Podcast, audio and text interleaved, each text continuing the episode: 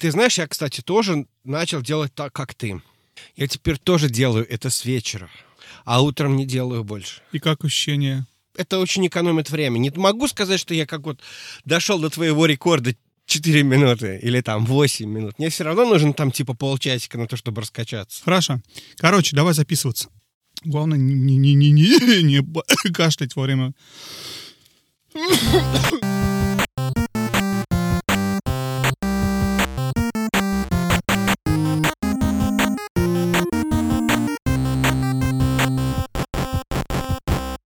Всем привет, это Жень и Вадим и 32-й выпуск подкаста про игры. 32 — это столько, сколько было бит в процессоре консоли пятого поколения PlayStation 1, а также Sega Saturn, а также что там было Amiga CD32, какие еще там были игры в, в консоли в пятом поколении, я уже не помню. Но там еще была Nintendo 64, которая была 64, и, и до нее мы еще не скоро дойдем. Но вот да, 32 — это биты. Как дела, Жень? Привет, все хорошо. Единственное, я хочу сказать,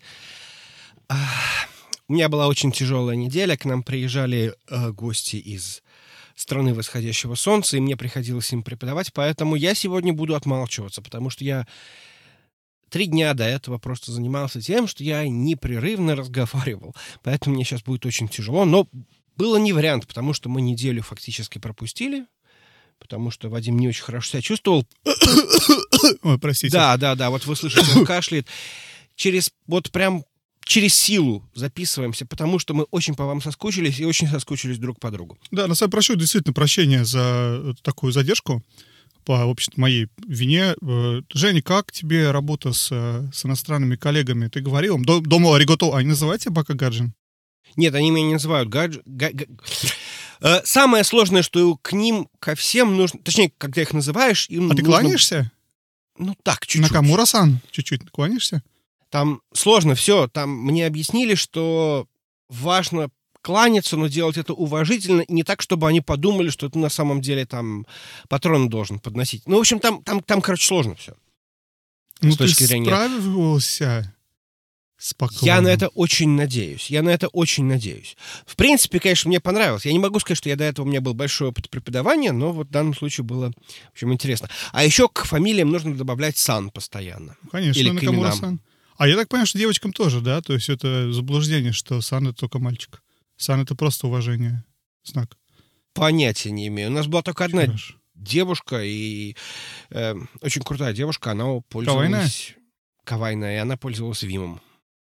Очень хорошо. Я по этому поводу решил стать анимешником. Так это и работает. Ладно, хорошо. А, да, но тема нашего сегодняшнего выпуска — это не аниме, как ни странно, но так или иначе будет иметь отношение к Японии. Тему эту мы готовили очень давно и носили в себе очень давно. Тема такая холиварная. Сегодня мы обсуждаем Xbox против PlayStation. Это первая часть нашего большого такого исследования, расследования, рассказа из двух частей. Сегодня мы обсуждаем все с момента выхода Xbox, с момента выхода PlayStation, разумеется, в разные годы, до... Какое это было поколение? Седьмое поколение, да? Xbox 360. Шестое поколение? Да, это по-моему, да, это седьмое, а сейчас, по-моему, восьмое, или нет? А, да, да, да, да, да, это правда, до седьмого поколения. И, да. в общем-то, в следующий раз, через две недели, мы обсудим, в общем-то, поколение, которое у нас идет сейчас, и которое будет потом за ним, следующее поколение. Там-то вот мы похоливарим как положено. Совершенно верно. Сегодня мы немножко поговорим про историю, мы поговорим про э, предпосылки, мы говорим, поговорим про то, в общем-то, как история этих компаний, точнее, не их история компаний, а история того, как они на игровом рынке этом существовали, складывалась ну и к чему и она нас, в общем-то, привела. И начнем мы, наверное, с э, Sony, потому что Sony была раньше, и что они начали работать еще с Nintendo. Да, Sony появилась на этом рынке достаточно давно. Началась их вообще карьера в том, что некий сотрудник Sony, которого звали Кен Кутараги, которого сейчас называют отцом PlayStation, он э, начал ну, там какая-то странная история, мы, конечно, не знаем, что происходит. Он вроде как э, увидел, как дети у него играют в Фомиком, и решил, что да, вот за этим будущее. И он каким-то образом в рамках Sony пытался сотрудничать с Nintendo, помог сделать им звуковой чип для чего-то. И у него была идея, он такой был визионер, ему очень хотелось запихать какую-то новую технологию. И тогда Sony делала большую ставку на, э, на CD, И у него была, в общем-то, идея, что, значит, нужно принести CD, эм, CD-привод, ну, оптическую, значит, медиа э, в мир Nintendo. Там очень такая сложная история, как он пытался это выбить. В общем, Nintendo это не нравилось. Nintendo не нравилась идея оптических носителей как, как таковых. Им очень нравились картриджи, и, в общем-то, эта идея прошла... Они очень долго не хотели отказываться от картриджей, как мы знаем, и э, Nintendo, и Nintendo 64 были на картриджах. И вот сейчас, наверное, все вернулось на круги своя, и Nintendo счастлива, потому что в Switch тоже засовываются картриджи. Хотя, конечно, это уже немножко другого рода картриджи. Тут стоит отметить, что это все еще было в 88 году, черти когда. То есть это еще когда даже до выхода Super Nintendo было. То есть только вышла NES, была супер популярна, и тут, в общем-то... Я, кстати, удивлен, я не знал, что это Кутараги пихал идею CD-ROM. Я думаю, это сами Nintendo хотели добавить, они, вообще-то, его наняли. Ну, не его наняли, а контракт заключили с Sony, чтобы это сделать. Нет-нет-нет, это, это была идея конкретно Кутараги. И все это закончилось тем, что был вот этот вот печально известный, все эту э, историю знают, но мы ее все-таки повторим на случай, если вдруг, вдруг вы не знаете что в 91 году была такая CES, в которой, на которой как раз хотели показать вот этот вот Выставка. CD-ROM, дополнительный оптический привод для Супер э, Nintendo, которая только-только вышла. Вот она в 90-м году под именем Super Famicom появилась в Японии, в 91-м, если я не ошибаюсь, на западном рынке. И, соответственно, хотели показать вот этот вот э, привод для нее, который назывался PlayStation, но с пробелом. Они до сих пор существуют вроде как, их там порядка там 100 штук было произведено, и они стоят сейчас какие-то бешеные деньги для коллекционеров, в общем, для тех, кому это надо. И как, как известно, в последний момент, за несколько часов до того, как должна была состояться презентация, Nintendo вышла и сказала, что они будут продолжать э, дальше с Philips, и Philips для них будет делать этот самый привод. Все такие думают, что Nintendo была такая злая-злая. На самом деле там все несколько сложнее. Дело в том, что э, этот привод позволял фактически Sony монополизировать, даже не то, что монополизировать. То есть договоренность была в том, что у Sony остается право производить игры для этого самого привода. То есть, условно говоря, привод вставляется в Super Nintendo, и на этом приводе Sony выпускает на дисках какие-то игры, сама каким-то образом договаривается там с вендорами, с производителями, с издателями, черти с кем, и в итоге как бы получается, что все, что подставила Nintendo, это какой-то непонятный непонятное устройство для воспроизведения этих игр, с которых пенку сняла Sony. И, соответственно, это что-то не очень понравилось Nintendo, и поэтому они в последний момент, видимо, все-таки забоялись и отказались от этой идеи. Ну, если правильно помню, там была история с тем, что как-то в контракт никто не вчитывался или никто это не понимал, этот кусок, и они прям вчитались, разобрались, что-то мы не то подписали, нафига нам это нужно, надо разорвать контракт, и, в общем-то, все это произошло. Ну, опять же, я подробностей не очень хорошо помню, но вот что-то, по-моему, там было такое, да, что они до последнего просто не Денда тупили и не понимали, что они вляпались в что-то, что им не очень, возможно, нужно.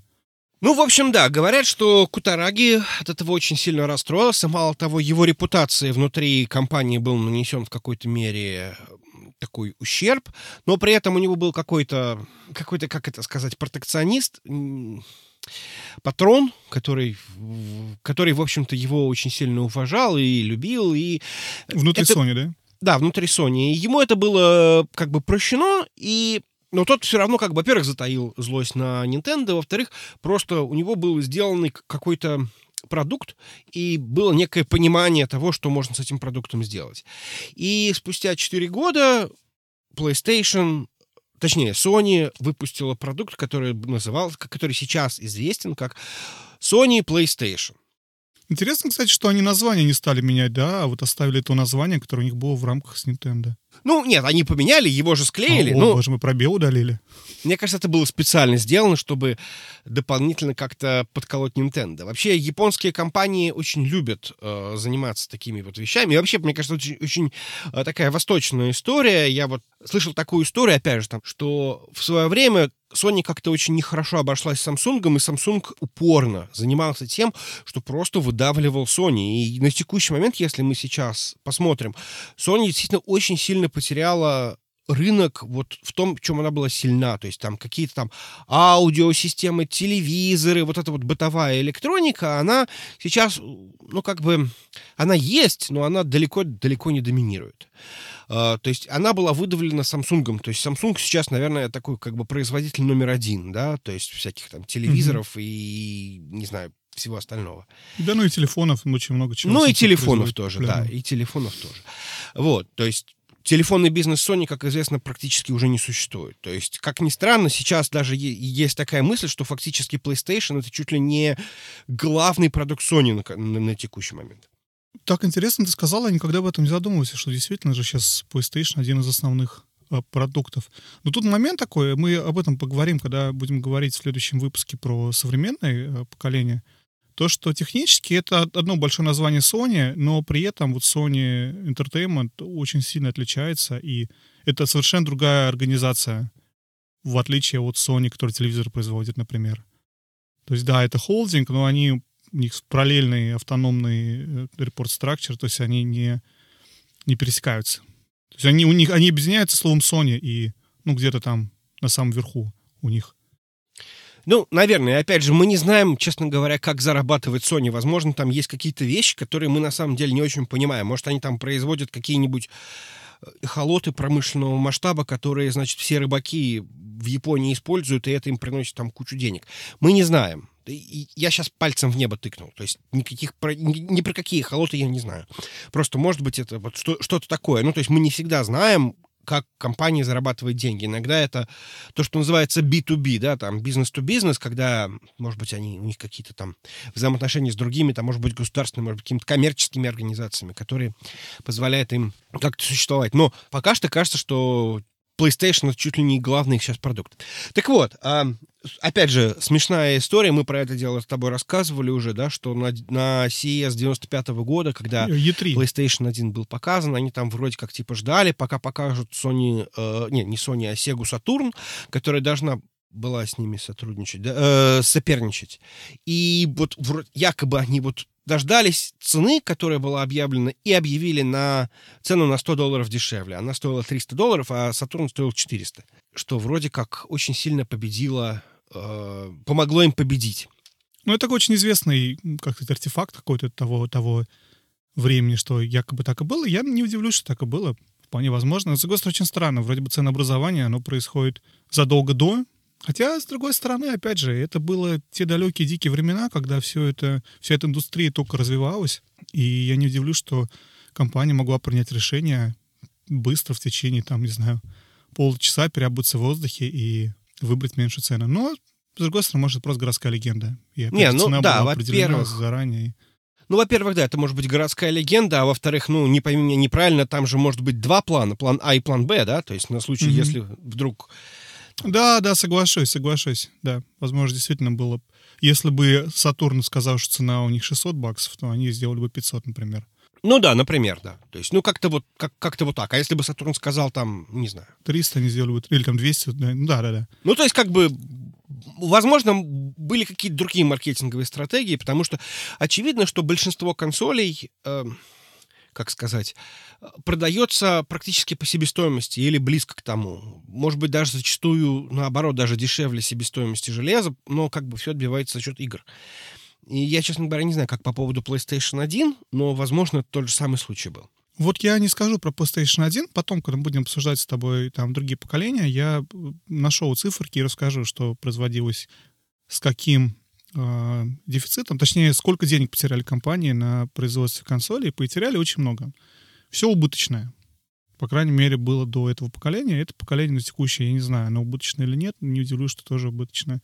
Я знаю, Switch сейчас не убыточный, то есть они смогли сделать его выгодным, потому что делали из дешевых запчастей. Но вернемся назад все-таки в, в эру PlayStation, и ты знаешь, две вещи я подумал. Во-первых, это же интересно, что для Sony, тогда компании, которая не занималась этим всем, это такой новый... Вот в наши дни я мало представляю себе компании, которые пришли бы сейчас на рынок и сказали, мы производим консоль, давайте мы теперь... Samsung, да? Я говорю, Samsung, я буду консоль, или там Apple какой-нибудь. Я с трудом себе это представляю. Мне кажется, уже игроки сформировались, и поменять что-то тяжело. Вот Google пытался, да, в прошлом году что-то сделать. Но может, что-то у них получится. Посмотрим, конечно. Но тогда это все получалось. И Sony приходили, и Microsoft пришли в какое-то время, и они смогли занять свою нишу и выдавить всех остальных. Потому что на момент, когда приходила Sony, главными игроками были кто? Nintendo и Sega. И места там не было особо для никакого Sony. Ну, как-то у них получилось сделать что-то, что их консоль стала самой популярной, самой продаваемой, и самого первого же поколения смогла обойти всех конкурентов. По, опять же, по продажам, насколько я помню. Вот. И еще один момент хотел отметить. Помнишь, мы в самом первом выпуске обсуждали, я, наверное, повторю этот кусочек, про э, геймпады. Угу. Вообще, на самом деле, мне стала вот очень интересная тема. Я в рамках подготовки почитал, разобрался. Мне было интересно, знаешь, что когда появились э, первые вот эти сам стики. Потому что известно, что первый PlayStation, первый ее оригинальный геймпад, там был дипад, но там не было вот этих вот а, аналоговых джойстиков. Мне стало интересно, были ли они раньше или нет. Они были, они были на каких-то еще этих самых а, Амигах или на Atari какой-то был. Но он был не совсем такой. Но вот первый настоящий такой сам стик все-таки появился вот в, в этом поколении. Опять же, сейчас уже не помню, честно говоря, он появился на Nintendo 64, наверное. Да, Nintendo 64 был первый, и потом уже Sony себе его скопировали. Я, кстати, задумался о том, что интересный момент, сколько Nintendo все-таки делает инноваций в гейминге, которые потом становятся нормой. И это, это во всем. Это начиная от NES, начиная от Game Watch, Game Boy, сам стик, 3D-графика. Ну, ладно, 3D-графика, это, конечно, не, не D64 придумали, опять же, уже на была в Sony, но тем не менее многие, многие 3D-игры, они, опять же, появились и стали популярными за счет N64. Но вот именно про управление, возвращаясь к джойстику, да, к геймпаду, что вот в начале оригинальный геймпад, в нем не было сам стиков, но то, что я рассказывал в самом первом выпуске нашего подкаста полтора года назад, это то, что вот эти вот два, две пары шолдер кнопок верхних, они, да, были, идея была, что как-то можно будет персонажа перемещать вперед и назад, там ближе, дальше. То есть у тебя дипад это для лево-право, вверх-вниз, а вот для управления глубиной в играх будут использоваться вот эти вот шолдеры. Конечно, мысль не проживай совершенно, никто, не знаю, там хоть кто-то пытался так сделать или не пытался, но вот якобы задумка была такая у геймпада. А второй момент, что вот эти кнопочки квадратик, кружочек, треугольник и, и крестик, опять же, я повторюсь, те, кто слушал наш первый выпуск, это помнит, но, тем не менее, для тех, кто не слышал, расскажем, что кружочек — это да, X это нет, что продолжает поражать меня, почему в, в западной версии поменяли их местами, и это не, нет объяснения. Наверное, надо просто загуглить и узнать, почему в западной версии поменяли местами x и 0. Ну, не, не их местами, а их назначение местами. А вот, но треугольничек это означает view, вид. То есть это символизирует, вот как взгляд у тебя смотрит, вот, вот так вот от треугольника расходится. Идея была какая, что нажимая на кнопочку, ты будешь менять вид от которого видит у тебя персонаж или что-то такое. А квадратик — это список. Это мне напомню, знаешь, на андроидах вот это вот есть кнопочка внизу, где там э, слева, да, mm. меню. То есть это была идея, чтобы кнопочка для меню такая. То есть, ну, да, нет, давно уже нет. нету, но да, окей, хорошо. Ну, ну идею ты понял, да. Я okay, небольшой да. знаток андроида, но идея, идея, идея такая, что dedicated кнопка для меню какого, для какого-то списка. Вот. Ну, опять же, как мы знаем, все пошло не так. Кнопки используются, как используются. Я, на самом деле, не до конца представляю, как они это все планировали. Может, это вообще это байка, и... Ну, может быть, и нет. С другой стороны, просто хорошо выглядящие символы, которые легко запомнить, которые простые. Квадратик, треугольник, крестик. И это отличалось от того, что делал на тот момент а, Nintendo со своими AB XY, которые Xbox скопировал нещадно. А еще момент, знаешь, что интересно? Я это увидел, когда у меня образовались дома оба джойстика — а, от Super NES и от а, PlayStation, что технически у тебя вот, вот этот вот фейс-вид классического оригинального PlayStation контроллера выглядит точно так же, как SNES. Там такие же, знаешь, круги, такой же здесь департ, здесь четыре кнопки. Угу, Единственная да. разница это, что они добавили два вот этих вот, как называется, держалки, эти холдера, ну, ну ручки, да, гриппа. такие, удобные ручки. Ручки, да. И добавили вторую пару кнопок но вот его, если посмотреть на него наверх, то именно он выглядит совершенно так же. То есть они просто копировали его с Nintendo. Я так думаю, что это потому, что они с Nintendo работали. Хотя, возможно, это сделали только потому, что Super NES был супер популярна. Супер-пупер, пупер-супер. Женя предлагает мне запатентовать слово супер, потому что, согласно Жене, часто его произношу. Так вот, Супер Nintendo. Это не я придумал Супер Nintendo, между прочим, это Nintendo. Нет, так ты можешь говорить Супер Nintendo, тебя все понимают. То есть, как бы, это нормально. Ты не можешь сказать Супер Nintendo, не сказав слово супер. Но когда я говорю Супер Nintendo, я подразумеваю не то, что я считаю Nintendo суперкомпанией, хотя я считаю Nintendo суперкомпанией, я говорю все-таки про Супер Famicom. Блин, вы поняли меня, о чем я говорю? Но идея такая, что, в общем-то, геймпады у них а, похожи. Хотя, на первый взгляд... Супер похожи. Супер похожи. Да. А еще, кстати, знаешь, что сделали? Они же добавили потом... Там, как интересно, вышло про, про геймпад очень быстренько. Они выпустили вот этот оригинальный геймпад без сам стиков. Потом они выпустили сам стиками, который назывался, не помню как, Sidewind или что-то такое. И потом они добавили туда Rumble, ну вот эту вибрацию. Вибрацию, да. Угу. Да. И вот он как раз был уже DualShock, назывался DualShock, потому что тебе два шока, шок это вот, что тебе стреляет, и на тебя трясется. Вот, и довольно быстро произошло. Интересно, что был этот промежуточный геймпад между двумя, между DualShock, но после оригинального, про который вообще-то мало кто знает. Я так понимаю, он делать вообще для какой-то конкретной игры, для какой-то леталки. Ну, вообще как не прижился. А потом вот Nintendo сделали Rumble, и Sony поняли, что тоже надо все у Nintendo добавить не только сам стики, но и Rumble. Ну, видимо, тогда было время, когда все просто друг у друга беззастенчивы. Хотя, в принципе, ничего не поменялось, они сейчас продолжают, да? Все у Nintendo беззастенчивы. Ну, не только у Nintendo, ну что ты прям сразу. Просто друг у друга. Я не исключаю, что Nintendo что-нибудь сперла у какого-нибудь, какой-нибудь Сеги. Ну, что, ну, ладно. Блин, а еще знаешь, что там было, кстати? Совершенно забыл. Я, это меня вообще поразило, и я, по-моему, даже писал тебе об этом. Я узнал, что под первую плойку была мышь. Это была конкретно мышь, которую выпускала Sony, и она поддерживала такую тонну игр, что сейчас, конечно, ни одна консоль не поддерживает. Мы обсуждали, опять же, в первом выпуске, что о, Xbox будет поддерживать клаву мышь, никуда это, разумеется, не пришло. Но под первую плойку была куча игр, от Command и Conquer до SimCity, куча стратегий, Дюна, там еще что-то, которые поддерживали мышку. И вот мне так поражает, что сейчас не пытаются это делать, не пытаются выпустить что-то под консоль, чтобы мышь ее управляла. С удовольствием поиграл, может, какому-то там City Skylines или что-нибудь с мышкой. Но и производитель не пытается выпускать это, да, то есть все вот эти RPG, они мышь не поддерживают, потому что рассчитано все под геймпад. Я не очень понимаю, как это технически возможно. Ну вот, предположим, я могу подключить мышь к консоли. Я что должен сделать? Я либо ее должен поставить на стол и сверху на нее поставить монитор или, я не знаю, телевизор. Или я должен... Я, я, я и лежа на диване могу мышкой двигать, мне трудно с Клавой, что, лежишь. А, а во что ты будешь тереть свою мышь? А диван. А диван? А, а книжечку. Блин, я играл так, слушай, серьезно, я играл какое-то время, когда я был ПК-геймером, у меня был телек подключен, компьютер подключен к телеку, я играл вот так вот, там у меня была книжка или что-то, в которой я елозил мышкой. Ну, я валялся такой вальяжно на диване, положив ногу на подлокотник. Э, ну, понял. Да, окей, ладно, хорошо, но надо было об этом сказать раньше. Ну ладно. Что там с играми у нас было? Игры, конечно, явились тем, что сделала вот это вот, э, сделала, сделала Sony просто героем. Во-первых, там засияла звезда э, Хидео нашего Кадзимы, Metal Gear.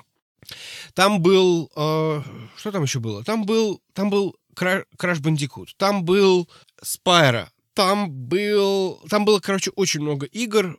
Сифон, Сифон Фильтр, Текен. Resident Все... Evil, Silent Hill, любимые мои, GTA. Да, Resident Evil, да. GTA, GTA, которая вторая, которая вид сверху. Там, кстати, портов было дохера с ПК. Вот то, что я говорил про вот эти все э, стратегии от, э, и, и, и RPG, от Diablo до Warcraft. Все это было под первую плойку.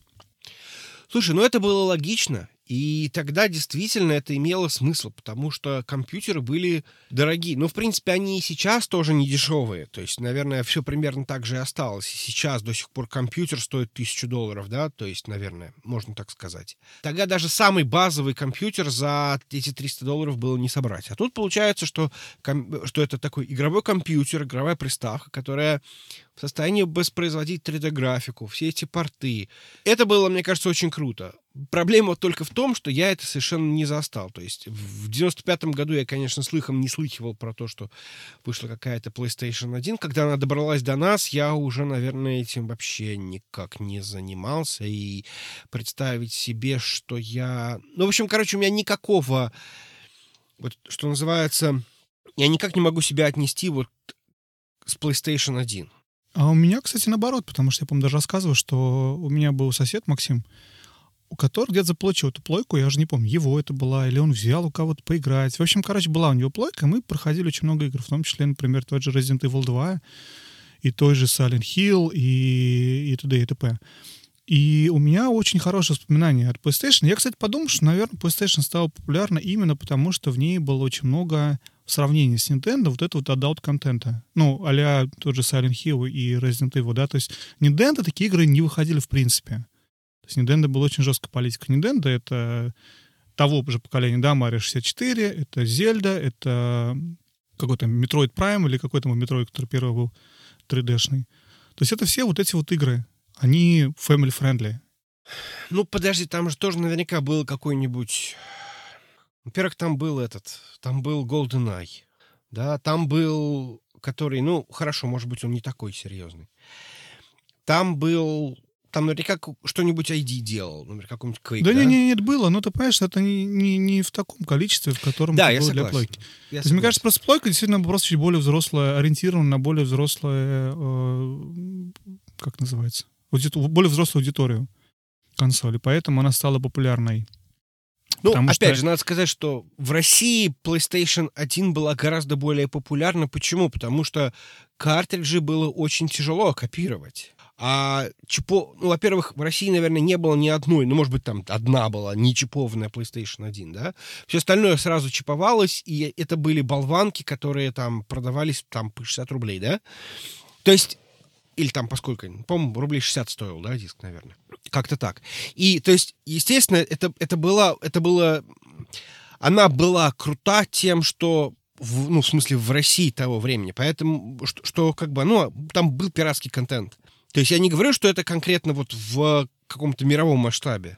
То есть мы с тобой по этому поводу уже спорили, да, что в Америке на самом деле никого это не очень не волновало, есть там пиратский контент или нет, все покупали в GameStop или там где там в блокбастере э, а, все, что надо.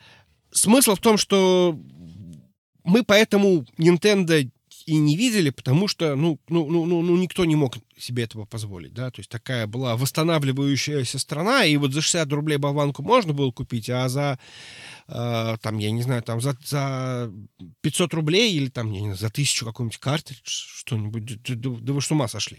Только какие-то, ну, Там еще быть... была же проблема с серым рынком, потому что Nintendo же еще, ну, мы ушли далеко немножечко от нашей темы, но Nintendo еще времена Super NES прикрыл всю лавочку с Денди, и пытался легально там продавать. В общем-то, все серые, серые поставки этих э, Nintendo, они закончились. И покупать поэтому это было довольно трудно. Я понимаю, что плойки все-таки серые поставлялись, разумеется, и поэтому они были чуть дешевле, чем официально у Nintendo покупать. Ну ладно, мы ушли немножечко в сторону. Давай мы, наверное, э, перейдем к следующему поколению. Следующее поколение у нас было PlayStation 2. Microsoft все еще не был на горизонте, Microsoft все еще даже думать не думал, что им нужно. Подожди, или думал? Думал. Думал, Как раз же, это же то же самое поколение. Да, Совершенно верно. Я сейчас осознал, что, блин, я смешал всего одну кучу, но действительно же там еще была какая-то история такая интересная, когда Xbox будем обсуждать, обязательно обсудим, о том, что они даже пытались сотрудничать с Sony в начале, во время PlayStation 2. Ну, ладно, давай, будет время Xbox, я все расскажу про него. А вот про PlayStation 2, на самом деле, честно говоря, вот как раз ту консоль, которую я пропустил почти полностью. То есть я видел, у меня был, опять же, знакомый, который купил вот вторую плойку. Как я уже говорю, что я не очень понимал, зачем это сделал, потому что есть же компьютеры, можно на компьютере во все играть. Но, тем не менее, в 2000 году выходит э, вторая PlayStation, это вот 20 лет прошло с ее выхода, собственно. PlayStation 2, как известно, это самая продаваемая консоль вообще в истории. Никто еще пока даже близко не подобрался. Ну, может, там, не знаю, Wii, по-моему, подобралась максимально близко к плойке второй. Но это была супер популярность. Это было что-то что невероятное. Это приставка, на которой какой-то сумасшедший чувак в Британии даже женился, потому что он пытался что-то... В общем, короче, какое-то там сумасшествие было с ее популярностью. Я до сих пор не очень понимаю, почему. Я понимаю, что было много хороших игр, но это просто консоль. Наверное, наверное идея в том, опять же, я вот смотрел, когда всякие ревью и анализы э, того, что, собственно, произошло тогда. И речь была о том, что очень большой был скачок графический между поколениями, между первой плойкой и втором. Я, наверное, понимаю, но при этом я так сильно его не вижу. То есть сейчас вот с нашего, с высоты наших 4К э, крутых график, разница между PS1 и PS2, конечно, видна, но она не такая на мой взгляд, существенное. Оно все плохо выглядит. Хотя, я говорю, я, опять же, я понимаю, что это просто у меня, у меня уже глаз размыт. Если посмотреть, понятно, что здесь ты простейший полигон, а тут тебе уже что-то более-менее интересно. Вот. Но тем не менее, супер популярная консоль. У второй плойки была совместимость обратно с PS1. И, в общем-то, Sony пыталась сделать обратную совместимость вплоть до третьей плойки. Когда она ее там прекратила, мы это, опять же, обсудим, когда будем третью плойку обсуждать. У PlayStation 2 был, по сути, на тот момент самый дешевый, самый доступный DVD-плеер. Опять же, та же самая история повторилась у нас с PS3, который был самым дешевым Blu-ray плеером на тот момент. То есть были какие-то причины, почему плойка была популярна, наверное. То есть, да, это она и здесь, и тут, и DVD можно на нем смотреть, и в игры играть. И какой момент еще интересный, что они, когда выходи, ну, выходила консоль, Sony обещали, что вообще это будет еще и такой интернет-медиа-сервер, и там можно будет смотреть на нем, значит, какие-то что-то там якобы с интернета, не очень понятно, что. Вот. Но если не из интернета, то, по крайней мере, можно будет с какого-то с, по домашней сети что-то смотреть нее. Я так понимаю, так все это не реализовалось, ничего этого не было. А еще я прочитал, что в тот момент, вот выход на второй PlayStation, что это было настолько популярно, игры были настолько популярны, что вот это тот момент, когда, в общем-то, Голливуд понял о том, что есть конкурент у фильмов, и это конкурент компьютерные игры потому что деньги начали вбухаться вот как раз тогда большие в, во все это дело, и игры стали приносить кучу-кучу денег, и вот тут все немножечко напряглись. И опять же, качество игры улучшилось. То есть, да, у нас там 3D-игры с, с уже с какими-то с крутыми сюжетами, с какой-то интересной графикой. Это уже не просто Марио прыгает из трубы в трубу. Вот. Но вообще как-то так все это происходило. Пара смешных фан-фактов, на самом деле, прочитал про, про консоль. Один из них — это то, что, оказывается, я, Жень, я уверен, ты не знал об этом, что можно было, не в момент выхода, а уже позже, смотреть Netflix с старой плойки. Можно было сделать это только в Бразилии. Там можно было купить диск с Netflix, подключить, значит, по, через там был какой-то адаптер сетевой для плойки, подключить себя к интернету, значит, и, грубо говоря, смотреть по Netflix фильмы на второй PlayStation. Я, мне стало интересно, почему такое произошло, и нашел статью Катаку, которая рассказывает, что на самом деле это произошло, потому что у Netflix был, короче, какой-то уникальный договор с а, Microsoft на тот момент, который позволял только Microsoft иметь приложение в Store для э, Netflix. Но так как денег хотелось со всех, они обошли это, выпустив приложение на диске. А вот. А еще можно было, оказывается, купить для второго PlayStation Linux Installation Kit, который состоял из операционной системы, винчестера, сетевой карты, клавиатуры и мыши. То есть ты все это подключал, подключал Terravin, ты ставил Linux, у тебя вот появился целый компьютер. Вот. Я, кстати, вот этому очень прям сильно удивлен, потому что я вообще не понимаю, зачем кому-то нужно было в 2000 году. Ну, наверное, это было, наверное, позже уже. Но все равно в 2000 году... Ну, это году... было позже, да. Но ты знаешь, мне, мне не очень понятно, зачем люди это делали. Наверное, чтобы у тебя нет компьютера, а тут у тебя есть компьютер какой-то определенный. Да, с Linux. Имейлом, да, с Linux. еще с чем Угу. Ну, как разница, то есть? Слушай, Браузер, имейл, клиент есть. это было время, когда я как раз занимался очень упорно Linux. У меня он стоял на десктопе. У тебя, наверное, кстати, тоже. Угу. И как бы, ну, ты помнишь, э- это были тяжелые, очень, очень темные времена. Не, я понимаю, я просто говорю про то, что я могу себе представить, почему хоть кому-то когда-то это было интересно. Но тем не менее, Sony это производил, выпускал, кто-то это покупал. Там, на самом деле, была тоже еще история связана супер смешная, потому что прошел какой-то слух о том, что якобы э, Саддам Хусейн закупил кучу вторых PlayStation и вот этих Linux слэшев китов и собирается строить на них какой-то супер-пупер кластер, чтобы ракеты запускать в Америку. Новость настолько раздулась, прошлась по всем, по всему миру, по всем новостным изданиям, пока не пришли какие-то... А якобы потому, что компьютеры в Ираке хер достанешь, а вот PlayStation можно купить. И что там связано с тем, что там, я не помню подробности, но что-то типа тяжело это было сделать якобы с компьютерами. Потом, конечно, полная чушь, что компьютер в Ираке больше, чем где-либо, и, в общем-то, нафиг никому не нужно на PlayStation поднимать э, кластер, чтобы ракеты какие-то запускать. В общем, это была страшилка для кого-то. Ну, в общем, такая вот история. О, а еще, короче, там еще две вещи просто скажу очень быстренько. Они, во-первых, позвали для того, чтобы делать рекламу своего PlayStation, они пытались его позиционировать, второй PlayStation, как gate to another world. Дверь, это как ворота в новый мир. в другой мир. Они позвали Дэвида Линч, известного нам э, авангардного режиссера, делать им рекламу. И он сделал такую рекламу, которую совершенно никто не мог понять. То есть они ничего не показывали, не показывали, представляешь, показывали какие-то очень супер-пупер странные вещи, которые должны были символизировать некий другой мир. То есть догоняли все по телевизору и, опять же, не могли никак зрители понять, что им показывают, что, в общем-то, происходит. Но, тем не менее, опять же, не повлияло негативно на продажи плойки. И, может быть, даже, кстати, помогло. Все-таки это самая популярная консоль. Может быть, в этом был секрет — не показывать, что делает консоль, а показывать непонятную херню и так-то и стать популярным. Вот, и вторую вещь я узнал про а, этот самый Metal Gear Solid Хидео нашего Кадзему про игру, которая называлась Eater, ну, МГС Eater. Ну да. Короче, я узнал о том, что, в общем, короче, во второй плойке были, были часы, ну, внутреннее время. То есть, в отличие от первого, который ничего этого не было, вторая, вот, точно появилось а, время какое-то. И если ты там какой-то босс, если ты на нем сохраняешься, выходишь из игры, две недели в нее не играешь, а потом запускаешь, игра видит, что прошло две недели, и у тебя этот босс умирает от старости в момент запуска, потому что, типа, он не смог две недели ждать себя и умер. Это такое было интересное истер и использование внутренних часов плойки. Вот. Да, вот поэтому его и назвали гением. Ну, ладно. Еще там у них появилась веб-камера, да? То есть можно было... Да, да, да, кстати. Первый сделали, назывался Айтой, и там можно было играть такие какие-то простые игры. Условно говоря, это все были как это ударь крота, да, у Акамоле. Ну, то есть, но в целом какие-то простые игры, которые пытались каким-то образом определять положение рук, ног, головы на экране. Кинек того времени, короче. Да, разумеется, это была очень маломощная система, и действительно заниматься тем, что как вот сейчас какой-нибудь AI, да, вот это вот искусственный интеллект, все, конечно, было невозможно. Поэтому все это было очень примитивно, но в целом работало. Люди, которые в это играли и даже сейчас тестируют, ну, смешно, но, слушай, ну, работает, да, но, опять же, мы же понимаем, это там, как начало нулевых, Windows XP, ну, что, чудо какое-то произошло, понимаешь?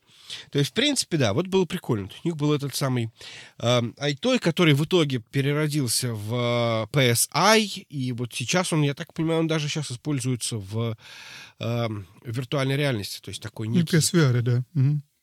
Да, то есть для того, чтобы каким-то образом отслеживать. То есть это, конечно, совсем уже другое устройство, но это вот чисто теоретически его дедушка. Ну, не было бы PSI, не было бы Kinect. Да, не было бы PSI, не было бы Kinect. Kinect... Хотя, ну, не знаю, тут сложный вопрос. Но, наверное, идею, конечно, подал Kinect. Э, в смысле, э, Sony со своим PSI. Так вот, игры. Что у нас с играми? У нас вообще в э, PlayStation 2 она... Вот я сейчас думал, что ее, конечно, больше всего продали, но она, наверное, самая серая из всех консолей Sony. Угу. То есть на ней было очень много игр, которые, в принципе, они все были вот, ну, как бы, они хорошие были, да? То есть жаловаться на них не приходится. Ну, то есть, например, там был какой-нибудь там Resident Evil 4, там были всякие там Final Fantasy 10, там было вот, вот, вот черти чё и сбоку бантик. Игры было а очень... 7? А, подожди, 8. Какая? Восьмой ты ждешь? Я забываю все время. Нет, я жду седьмой, но она была на первой PlayStation. А, на первой была, окей. Да.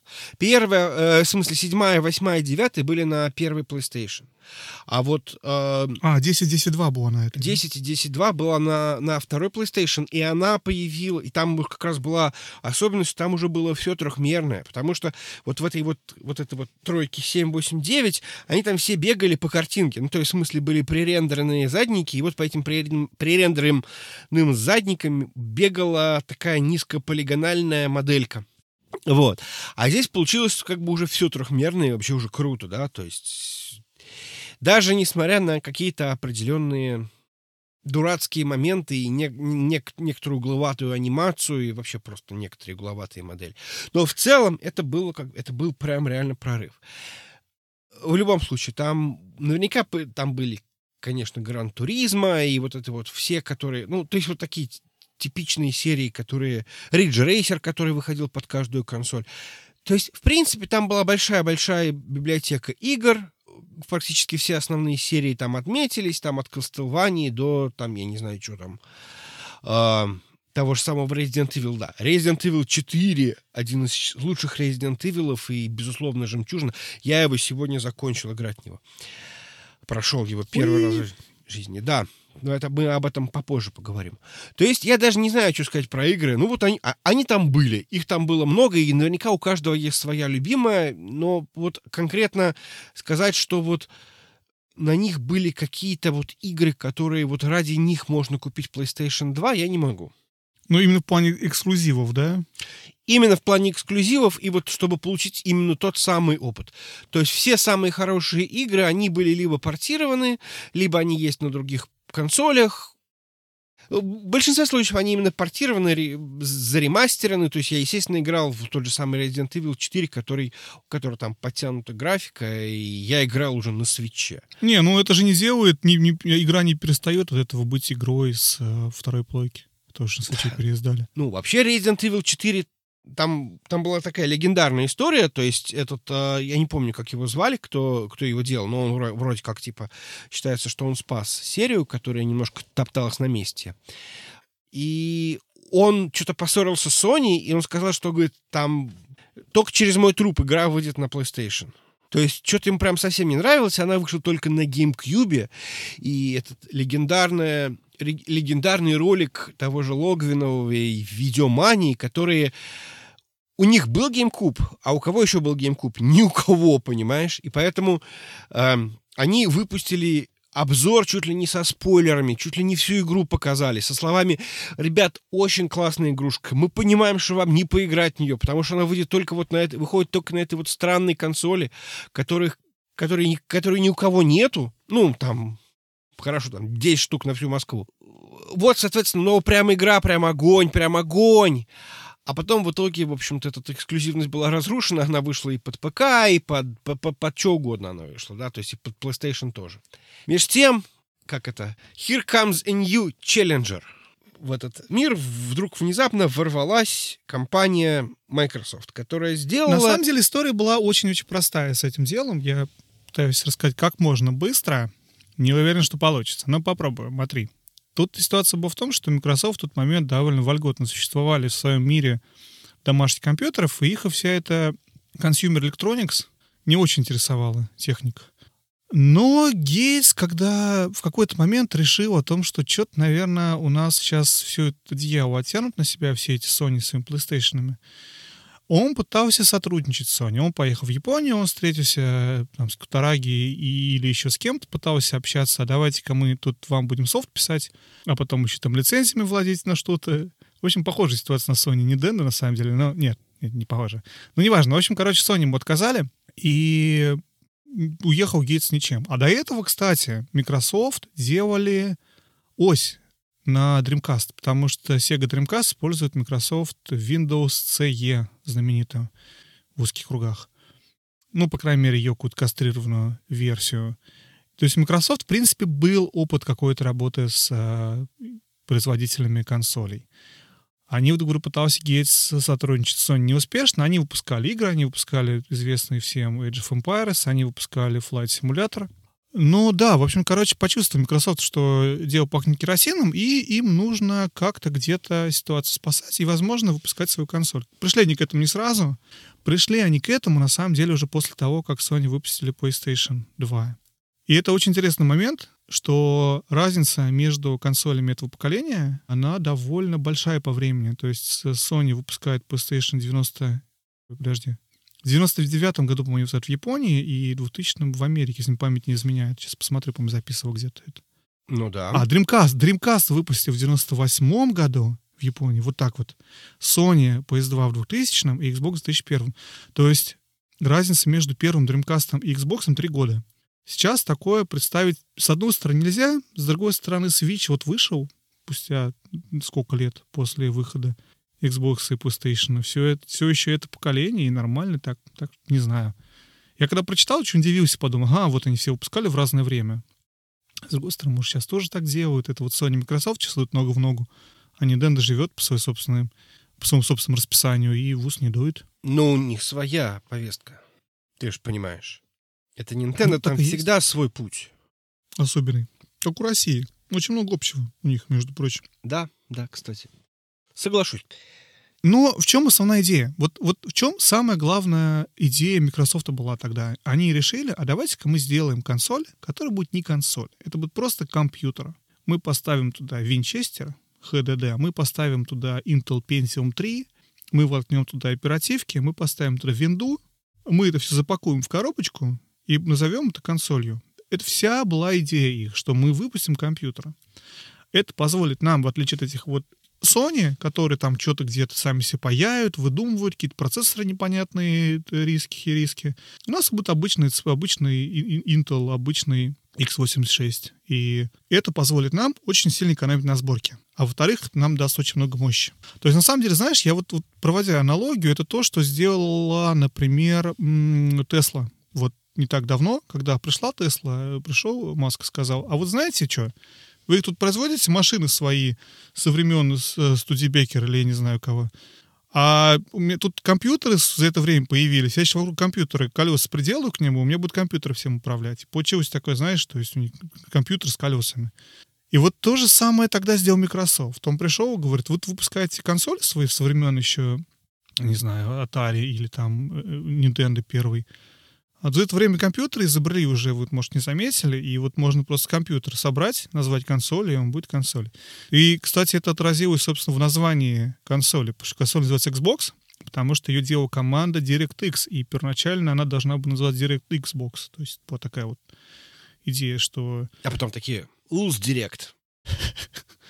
Вот. А потом они, да, потом они потеряли. Э, не, на самом деле история гласит о том, что якобы в деловой переписке, когда они... DirectX очень долго будет писать DirectX Box, и слово Direct потерялось.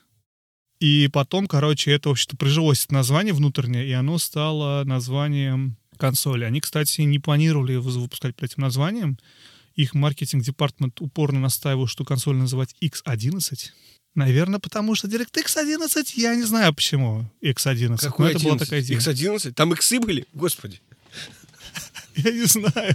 Слушай, я помню, это вызывало, она вызывала во мне, как тогда начинающему линуксоиду, вызывала какую-то ненависть. То есть Microsoft и сюда лезет куда-то.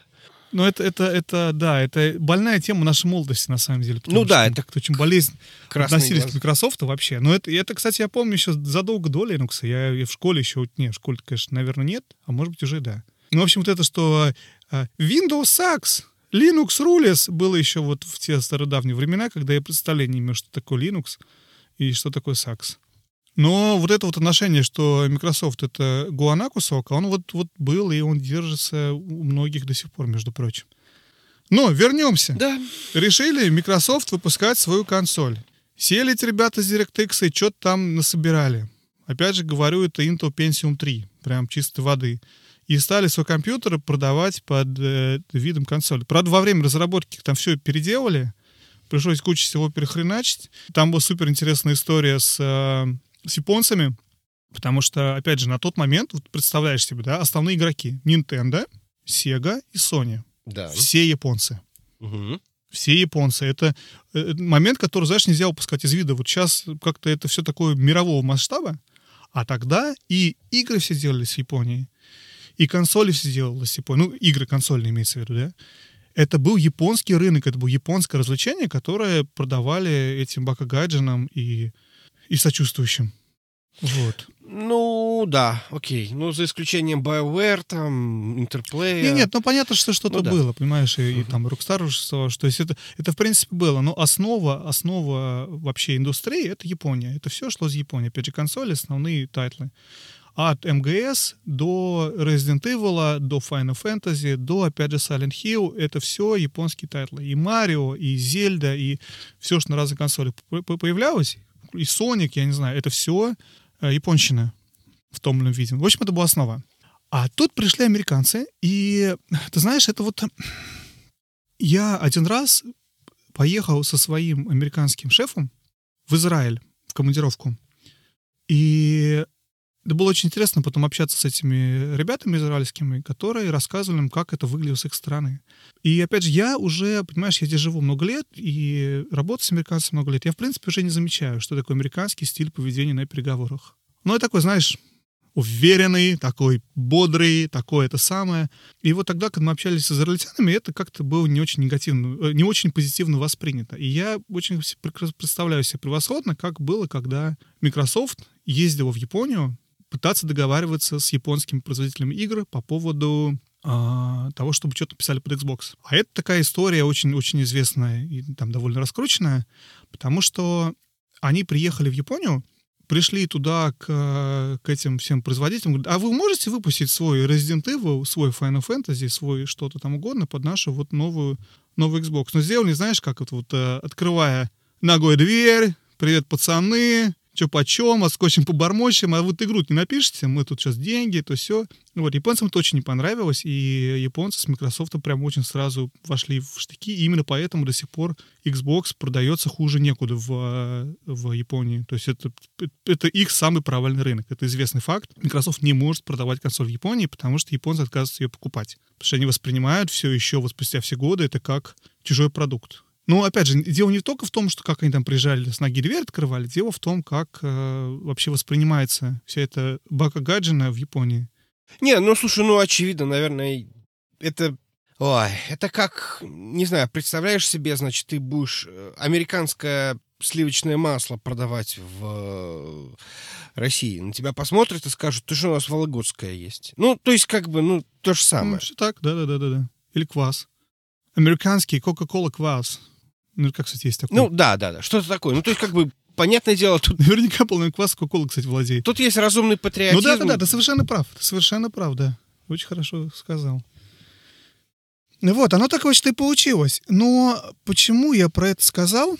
Еще отчасти. А, там еще был момент, кстати, что Гейтс приехал на конференцию, посвященную какую-то там, значит, опять же, играм, на которой он должен был рассказать про индустрию, будущее индустрии и вообще про, про IT. А он, как рядовой американец, приехал, сказал три слова про индустрию, а дальше начал свой Xbox пихать. Это было воспринято очень в штыки, супер негативно. Но ну, кроме этого, они там еще проводили, пытались проводить э, какой-то, как называется это, опрос таргет-группы, вот это все, и почему люди не хотят покупать Xbox, и японцам не нравится название X, потому что что-то там связано со смертью, X буквами нравится. И мне нравится черный цвет, потому что это цвет смерти. На вопрос, а ведь PlayStation же тоже черный? Они говорят, ну это же свои, свои можно, что можно своему, нельзя бока гаджину. Это очень, очень интересная такая тема, но я почему, опять же, к чему я веду? Тут произошел момент с геймпадом-то, собственно, это Дюк контроллер. Я не знаю, ты читал, почему он такой был огромный? Потому что они, там, там какая-то была схемотехника, они попытались чуть ли не запихать те же самые схемы, как от PlayStation, запихать, и фактически попытались сделать, э, чуть ли не скопировать этот самый DualShock второй, и кто-то отказался это делать, э, и в итоге им пришлось это дело запихивать в какой-то другой корпус, и получился очень большой-большой массивный этот самый контроллер, который до сих пор все вспоминают как самый ужасный контроллер, который когда, когда-либо выходил. Да, первый контроллер от э, оригинального Xbox назывался он Дюк, то есть герцог. И да, совершенно верно. Там была история, потому что они заказывали производство схем для геймпадов того же, у той же компании, помню, NEC был или Toshiba это была, правда не помню, помню Toshiba. Но вообще, грубо говоря, заказывали у тех же ребят, что и Sony. И тоже японцев. И эти японцы, короче, для Sony, они распилили плату на две части и сложили ее э, ну, гармошкой. Поэтому она в DualShock нормально помещалась. А для Microsoft они отказались ее распиливать. Сказали, нет, вот, вот эту вот большую дуру, что хотите, не то и делать. Да, и пришлось ее запихивать в этот круглый страшный контроллер, огромный. Японцы тоже супер плевались, сказали, что этот контроллер нельзя держать в руках, он очень большой, им нельзя пользоваться. Вот, а у нас японцев ручки маленькие, мы такой покупать не будем. Ну, к слову, такой точно Японии не продавался, но вот. А еще, кстати, когда все дело у них пошло это боком с Xbox в Японии, они что сделали американцы? Ну, что они могут сделать? Они уволили людей, которые были не нужны. Как это восприняли японцы? Как плевок в лицо всей своей культуре. Потому что, что японцы не увольняют, и все работают в своих компаниях с первого дня до последнего. Это вызвало кучу фурор. Это было во всех новостях в Японии, что пришли эти бака-гаджины и пытались продать свою консоль, еще потом людей поувольняли. Вообще кошмар. Во, да, это супер все это негативно. В общем, Microsoft до сих пор не может оправиться после всей этой ситуации. не знаю, оправится ли когда-нибудь. Ну, в общем, как-то так. Запустился, это, значит, Xbox. Но в Японию не пошел. Ну и пошел он. Ладно, окей. Смотри, но в Xbox было две вещи. Во-первых, он был супер-пупер мощный. По сравнению со всем, что было, он вышел, во-первых, позже, да, как Xbox One X. Он вышел позже, он действительно, в нем был напихано куча-куча железа, он был огромный, в отличие от других консолей. Но, опять же, ситуация с Xbox сейчас повторяется. То есть, в принципе, то, что мы видим Xbox Series X, Xbox One X — это большие, но мощные дуры. Вот. И... Но надо сказать, что вот у меня не One X, а у меня обычный. И он больше, чем One, One X. Ну, ладно. Тоже верно. И еще мало того, он больше, и у него еще даже блок питания внешний. Ну, окей. Ну, кстати, 360 тоже был блок питания внешний. И, и у оригинального тоже был блок питания внешний, потому что требовалось больше питания, и запихнуть все это было нельзя. Но главное, что было в Xbox. В Xbox появился Xbox Live. То есть это первая консоль, которая начала полноценно делать большую ставку на интернет, на сетевую игру. У PlayStation на тот момент никакого второго, никакого интернета не было. Можно было после того, уже когда вышел вот Xbox Live, ну, ой, sorry, что говорю, после того, как вышел уже Xbox, PlayStation начали продавать адаптеры для сетевых игр. У Dreamcast была сеть, у Xbox была сеть, у PlayStation не было, они его добавили потом. Но считается, что именно, именно Xbox стал первой консолью, которая действительно как-то подняло вот эту сетевую игру, и они сделали поддержку именно э, из интернета, то есть это не какой-то модем ты втыкаешь, Опять же, считается, что это была ошибка, это было преждевременно. В этом 2001 году никакого изернета и никакой выделенной линии ни у кого, конечно, не было толком. И поэтому, в общем-то, как-то это не, не так было все рассчитано, как хотелось бы, пользуясь удаляющим модемом во всем мире. Но, ну, тем я не менее. Не очень понимаю, что запихивать было модем. Это было бы, наверное, очень странно. Э, но, кстати, я тебе хочу сказать, тут еще был, наверное, практический момент. Дело в том, что, опять же, не пойми неправильно, моя теория, что Sony нифига не умеет делать софт, то есть все еще, все еще очень сильно осложняется тем, что пришла Microsoft, у них была, значит, это самая Windows, Windows внутри, очевидно. Windows, в общем-то... Да, 2000 видата была внутри. Там нормальный сетевой стек, на базе этого сетевого стека можно было делать что угодно, а Sony пришлось... Все так, да пришлось какой-то адаптер и еще каким-то образом свою, значит, непонятную самодельную операционную систему, которая должна не совсем операционная система, а скорее на какой-нибудь там EEPROM, фактически фирмоварь, в каким-то образом вкрячить, значит, поддержку сети, там что-то еще. Это же не так просто все, да, то есть и поэтому... Ну, так и есть, да-да-да, ты совершенно прав. Microsoft тут лет уже 20 лет почти как писали софт, операционные системы, и умело все это делать, и были именно пионерами, лидерами и использовали операционную систему, которая, по сути, серверная операционная система. Ну, окей, на серверном ядре. То есть это действительно мощная, крутая вещь, под которой легко делать такие вещи. Действительно, Sony очень шло другим путем от э, волкманов и телевизоров в производстве консоли, поэтому у них и, и другой результат был. Ну да. Но мы, помнишь, что упоминал вопрос про себестоимость? Короче, цена, по которой продавали первый Xbox, была сильно дороже, чем цена, которая стоила нет, не так. Цена производства была больше цены продажи. И Microsoft теряла деньги на Xbox с первого дня до последнего. Суммарно они потеряли, знаешь сколько? Сколько? Более 4 миллиардов долларов на консоль. Кошмар. Ну они ну, чем-то их окупили. Шок, да? Они, наверное, чем-то их окупили. Нет? Ну смотри, я думаю, что понятно, что окупилась часть, э, не знаю, большая или маленькая играми. Xbox Live, вот это тот самый, был платный на тот момент, бесплатной версии не было, она появилась только в месяце 60 подписка. То есть они сервисами и играми, разумеется, купили. И, в общем-то, мир консолей так и работает. Ты продаешь э, дешевле себестоимости и потом зарабатываешь на... Но, опять же, понимаешь, многие консоли, даже PlayStation 3 несчастная, смогла выйти под конец своего жизненного цикла на то, что она стала в производстве дешевле продажи. Ну, потому что меняется технология, все проще и проще делать. Microsoft так оправиться не смогла, и, в общем-то, но они создали бренд которые они сейчас упорно э, продолжают эксплуатировать, зарабатывать деньги. Но вот первый, первый Xbox был таким, такой жертвой определенной в виде денег для того, чтобы создать бренд, чтобы не потерять рынок, чтобы позволить прийти в каждый дом не только с компьютером, но еще и с э, устройством для телевизора. В общем, как-то так. Чтобы их даже еще дальше возненавидели линуксоиды. Ну, неважно, да. Окей. Слушай, ну да, но они действительно установили себя на рынке, они действительно каким-то образом зашли на этот рынок, что называется, засунули ногу в дверь, да, как говорят американцы. Но они же еще, кстати, делали большую ставку на медиа capabilities свои. То есть Xbox, в отличие от плойки, был именно позиционировался еще как устройство для просмотра видео, вообще для медиа, медиа, медиа-сервер такой. Кстати, про медиа-сервер, да, там замечательный факт есть, да, что для Xbox, для вот этого оригинального Xbox какие-то ребята начали разрабатывать open source проект. То есть его, естественно, можно было сломать, этот самый Xbox, а, и на него поставить, не знаю, что на него ставили, но, в общем, можно было поставить проект, который назывался XBMC. Он так и как бы расшифровывается. Xbox Media Center. И этот XBMC, он недавно поменял название, сейчас он, потому что как бы никакого уже Xbox Media Center нет, но сейчас, сейчас этот проект называется Коди, и это, наверное, одна Ну, надо, из... надо уточнить, Жень, перебиваю, что он перекочевал с Xbox на компьютеры вначале. Ну, как, как ты понимаешь, это же был компьютер. Да-да-да-да-да-да. Ну, то есть, в общем, это была какая-то версия какой-то программки, написанная по большей части на питоне, которая позволяла вот, ну, каким-то образом организовать свои, твои видео, фото и всякое такое, чтобы этим красиво можно было смотреть, делать библиотеку. Помнишь, что делал такое? Ну, ты, правда, делал это на Мис ТВ, если я не ошибаюсь. Но... Я делал на всем. Делал на Мис ТВ, на XBMC, на этом, на Окей. Но портале.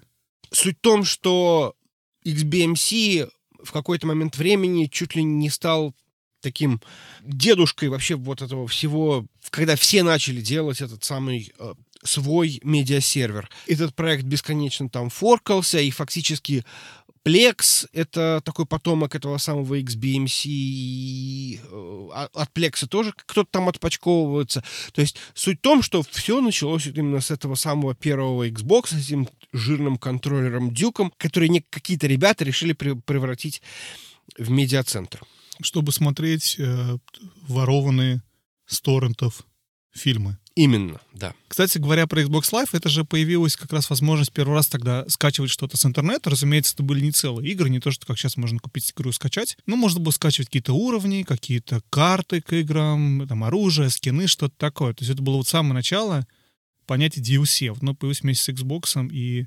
Xbox Live сервером. И они тогда, кстати, очень сильно пиарились Xbox Live, и игры все объявляли о том, что не поддерживают Xbox Live, можно будет что-то скачать с интернета, и это казалось супер-пупер трендовым, популярной вещью, очень помогло Xbox как-то тоже продаваться, особенно э, на Западе, где интернет был хорошо развит. В Японии все еще проблемы с интернетом, мне кажется. Я вот сколько общаюсь с японцами, у них интернет все еще... Диалаб недавно закончился, как-то так.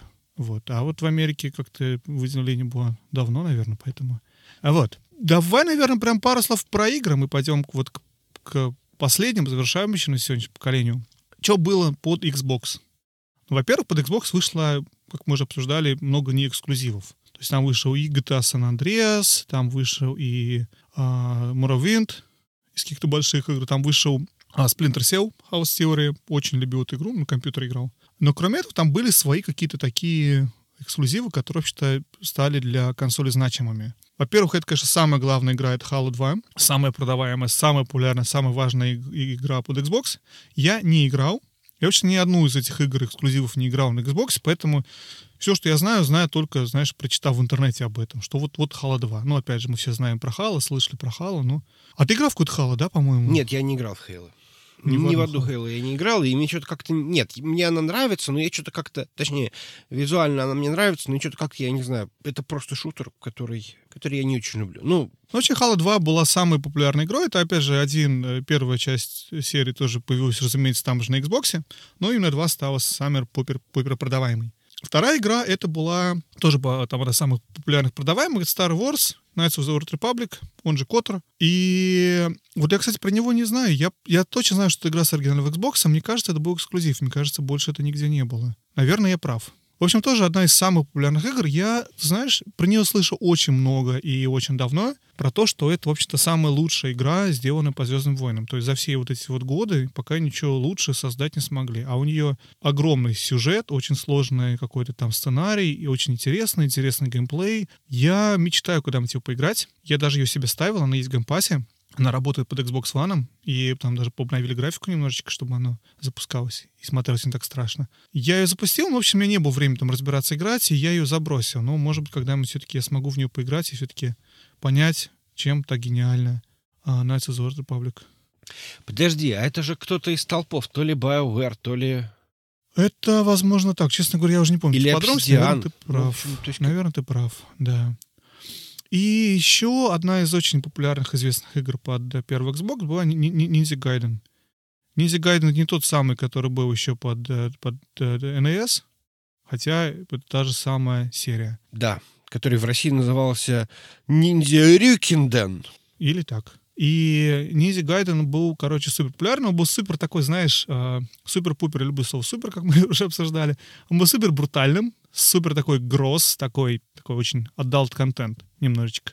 Что, опять же, было популярно. Кстати, одна из причин, почему, когда они обсуждали... Не одна из причин, но тоже fun fact, что когда они обсуждали название про Xbox, шутку называли его XXX Xbox, потому что думали, что, во-первых, будет еще больше таких adult-игр, а во-вторых, что можно будет какую-то порнографию хранить себя на Xbox и ее как-то смотреть. Якобы что-то, якобы что-то такое. Ну, опять же, в кулуарах микрософтские разработчики у себя шутили и говорили XXX Xbox. Не знаю, насколько это правда, но вот якобы так. Вот, да, в общем, короче, взрослые игры были. Ну и да, мы обсудили то, что какие-то ну, психонавты были популярны. Я не, не- не знаю, я смотрел э, трейлеры и не очень понял, почему популярна. Ну, какая-то веселая такая, веселый платформер. Форца появилась тогда же, первая самая, вместе с первым Xbox. То есть Xbox пытались Microsoft создать какие-то свои франшизы, которые, в общем-то, до сих пор них живут. Не так популярны, как франшизы той же Sony или Nintendo, но есть свои почитатели и у Halo, и у Forza. Особенно Forza, кстати. Наверное, одна из самых таких серий Ну да. Microsoft в плане фан-базы. В любом случае, Microsoft на этом не остановилась. И я так понимаю, что им понравилось, Microsoft понравилось делать консоли, и они сосредоточили свои усилия на следующем поколении. И у них все получилось. Несмотря на то, что это была какая-то очень странная история, а, в 2005 году показали на MTV, э, кто там! Джастин... Элайджа нет, не, не, Вуд нет, был. Элайджа Вуд. Эл- Элайджа Вуд, ю... Да. А, Элайджа Вуд, который вел трансляцию, там что-то как-то показывали э, совершенно очень, очень модно, стильно, молодежно, вот это вот все. Pepsi Pager MTV. Pepsi, да, вот это вот именно как раз вот поколение Pepsi Pager MTV, вот это просто попытались засунуть вот в этот самый, в эту самую парадигму. При этом сразу же все немножечко обломилось тем, что у Xbox 360 был потрясающий большой процент брака. То есть они попытались сделать... эм, то есть если первый Xbox был большой и, э, скажем так, это был практически там, ну, в смысле обычный x86 железо, Дура. то здесь они Большая дура. да, это был просто компьютер, да. То есть, то здесь они попытались сделать что-то там, что-то более, более компактное, что-то больше похожее на эм, то, что делают конкуренты. И у них не получилось. То есть у, у Я перебью на одну секундочку. Я прям смотрел, между прочим, я не знал этого факта, но там история какая, что первый Xbox, он же такой, понимаешь, первый пробный шаг. Посмотрим, получится, не получится. Потеряли 4 миллиарда, ну и хрен с ним, у нас денег полно. И поэтому, очень, с точки зрения дизайна, он был вот такой тупой коробкой. И опять же, плюс японцами не смогли договориться про вот это все, про геймпады. А вот на второй они вбухали очень много сил. У них работало несколько дизайн-команд, которые придумывали разные варианты, как будет выглядеть консоль с точки дизайна. И они придумали какой-то процесс, которым там они показывают, потом выбирается победитель, какой из дизайнеров лучше, и они его там улучшают, улучшают, улучшают. В результате дизайн-команда работала автономно от команды аппаратчиков, которые железо должны будут репихать. И получилось, что дизайнеры придумали, вот так это будет красиво смотреться, вот это вот с, э, с изгибами и заливами, а вы теперь, ребят, вставьте эту железку как-нибудь. Ну вот и вставили, да. И получилось, что у консоли были проблемы фактически с э, теплоотводом. То есть она перегревалась, и в итоге от этого отказывало железо. Это было так называемое, как этот, э, красный глаз смерти, Red, Red Eye of Death. Ну, Как это в Ring of Death. Мгм. Да, Ring of Death. Красное кольцо смерти. И, в общем, по некоторым данным, 56% э, брака было. Но Microsoft повела себя очень достойно. Никогда, никогда не думал, что я это скажу.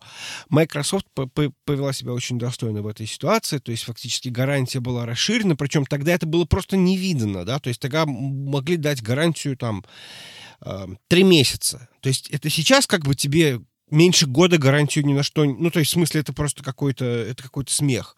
Тебе кто-нибудь расскажет, что вот мы, я покупаю консоль, и на нее гарантия там типа три месяца. Ну, нет, такого сейчас, сейчас не будет, да, то есть любой телефон, любая железка сейчас как минимум год гарантии. А тогда это было нормально. И они расширили гарантию аж до трех лет. И э, мало того, оперативно меняли. Причем самое интересное, что могли поменять, у тебя то же самое случалось, потому что, эм, ну, потому что всякое бывает, потому что это были проблемы именно с дизайном, но хотя в целом э, говорят, что восстановленные консоли достаточно были стабильны, да, то есть их, их чинили.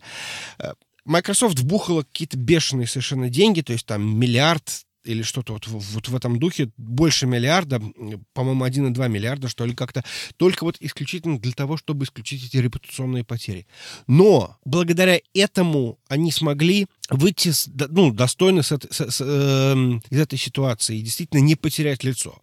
И, в общем-то, при этом, при всем, Xbox, во-первых, он вышел раньше, чем, чем все остальные, да, чем, чем конкуренты.